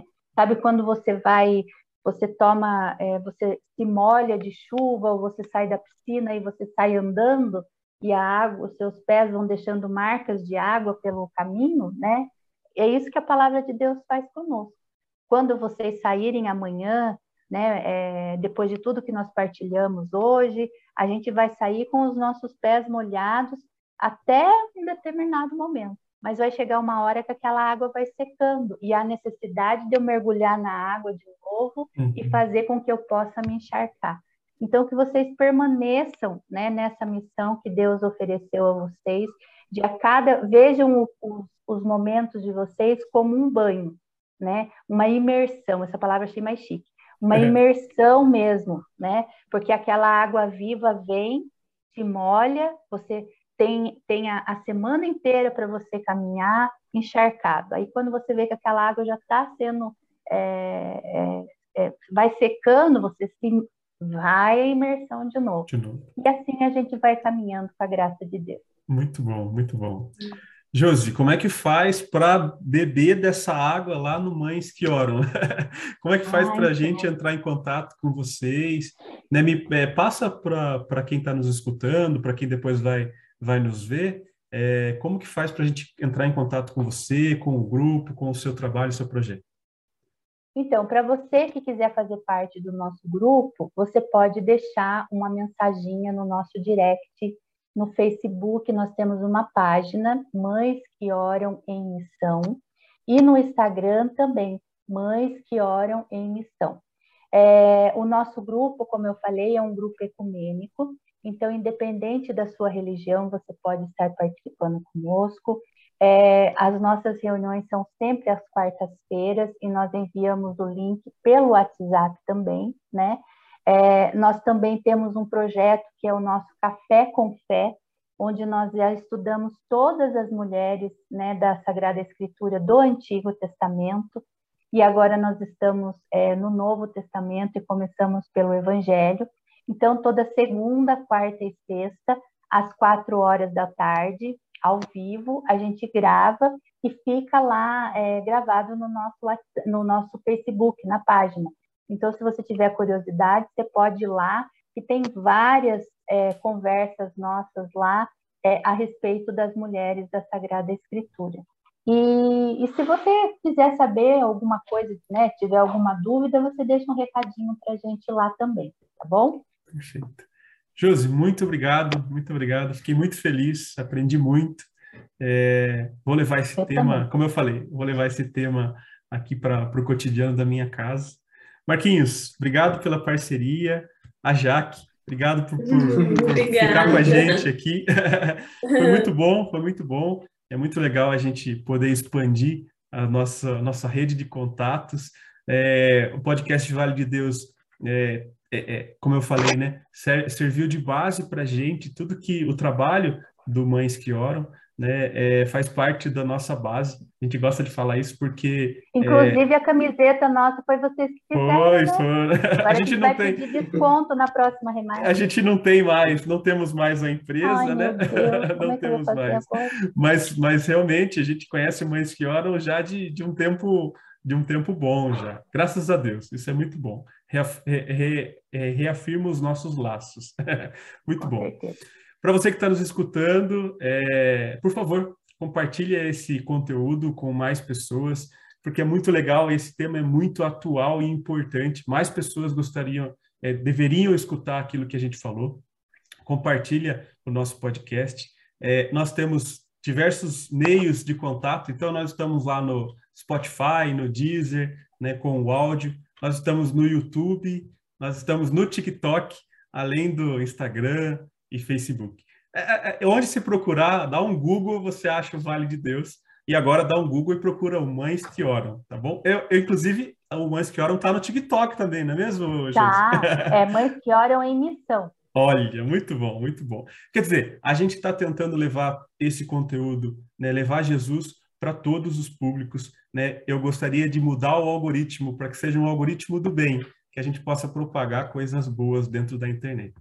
Obrigado Amém. mais uma vez, Marquinhos e Josi. Deus abençoe. Eu que Boa noite para vocês. Boa noite. Valeu, pessoal. Fiquem com Deus. Queria agradecer o Cris e a, a Josi aí por propiciar passar esse momento com a minha querida aqui. Foi muito bom a gente ficar em oração. É importante também para estreitar os laços dentro da família. Faça essa experiência, escute o podcast com a sua família. Isso traz bênçãos para a vida da gente coloca no carro e fala, ó, escuta um pouquinho aí para ver o que, que, você acha. E fiquem com Deus, né? Nós estivemos e sempre estaremos reunidos em nome do Pai, do Filho, do Espírito Santo. Amém. Amém. Fiquem com Deus e até a próxima. Tchau, tchau. Beijo, Obrigado. Jaque. Um abraço Beijo. Aí. com Deus. Amém. Com Deus também.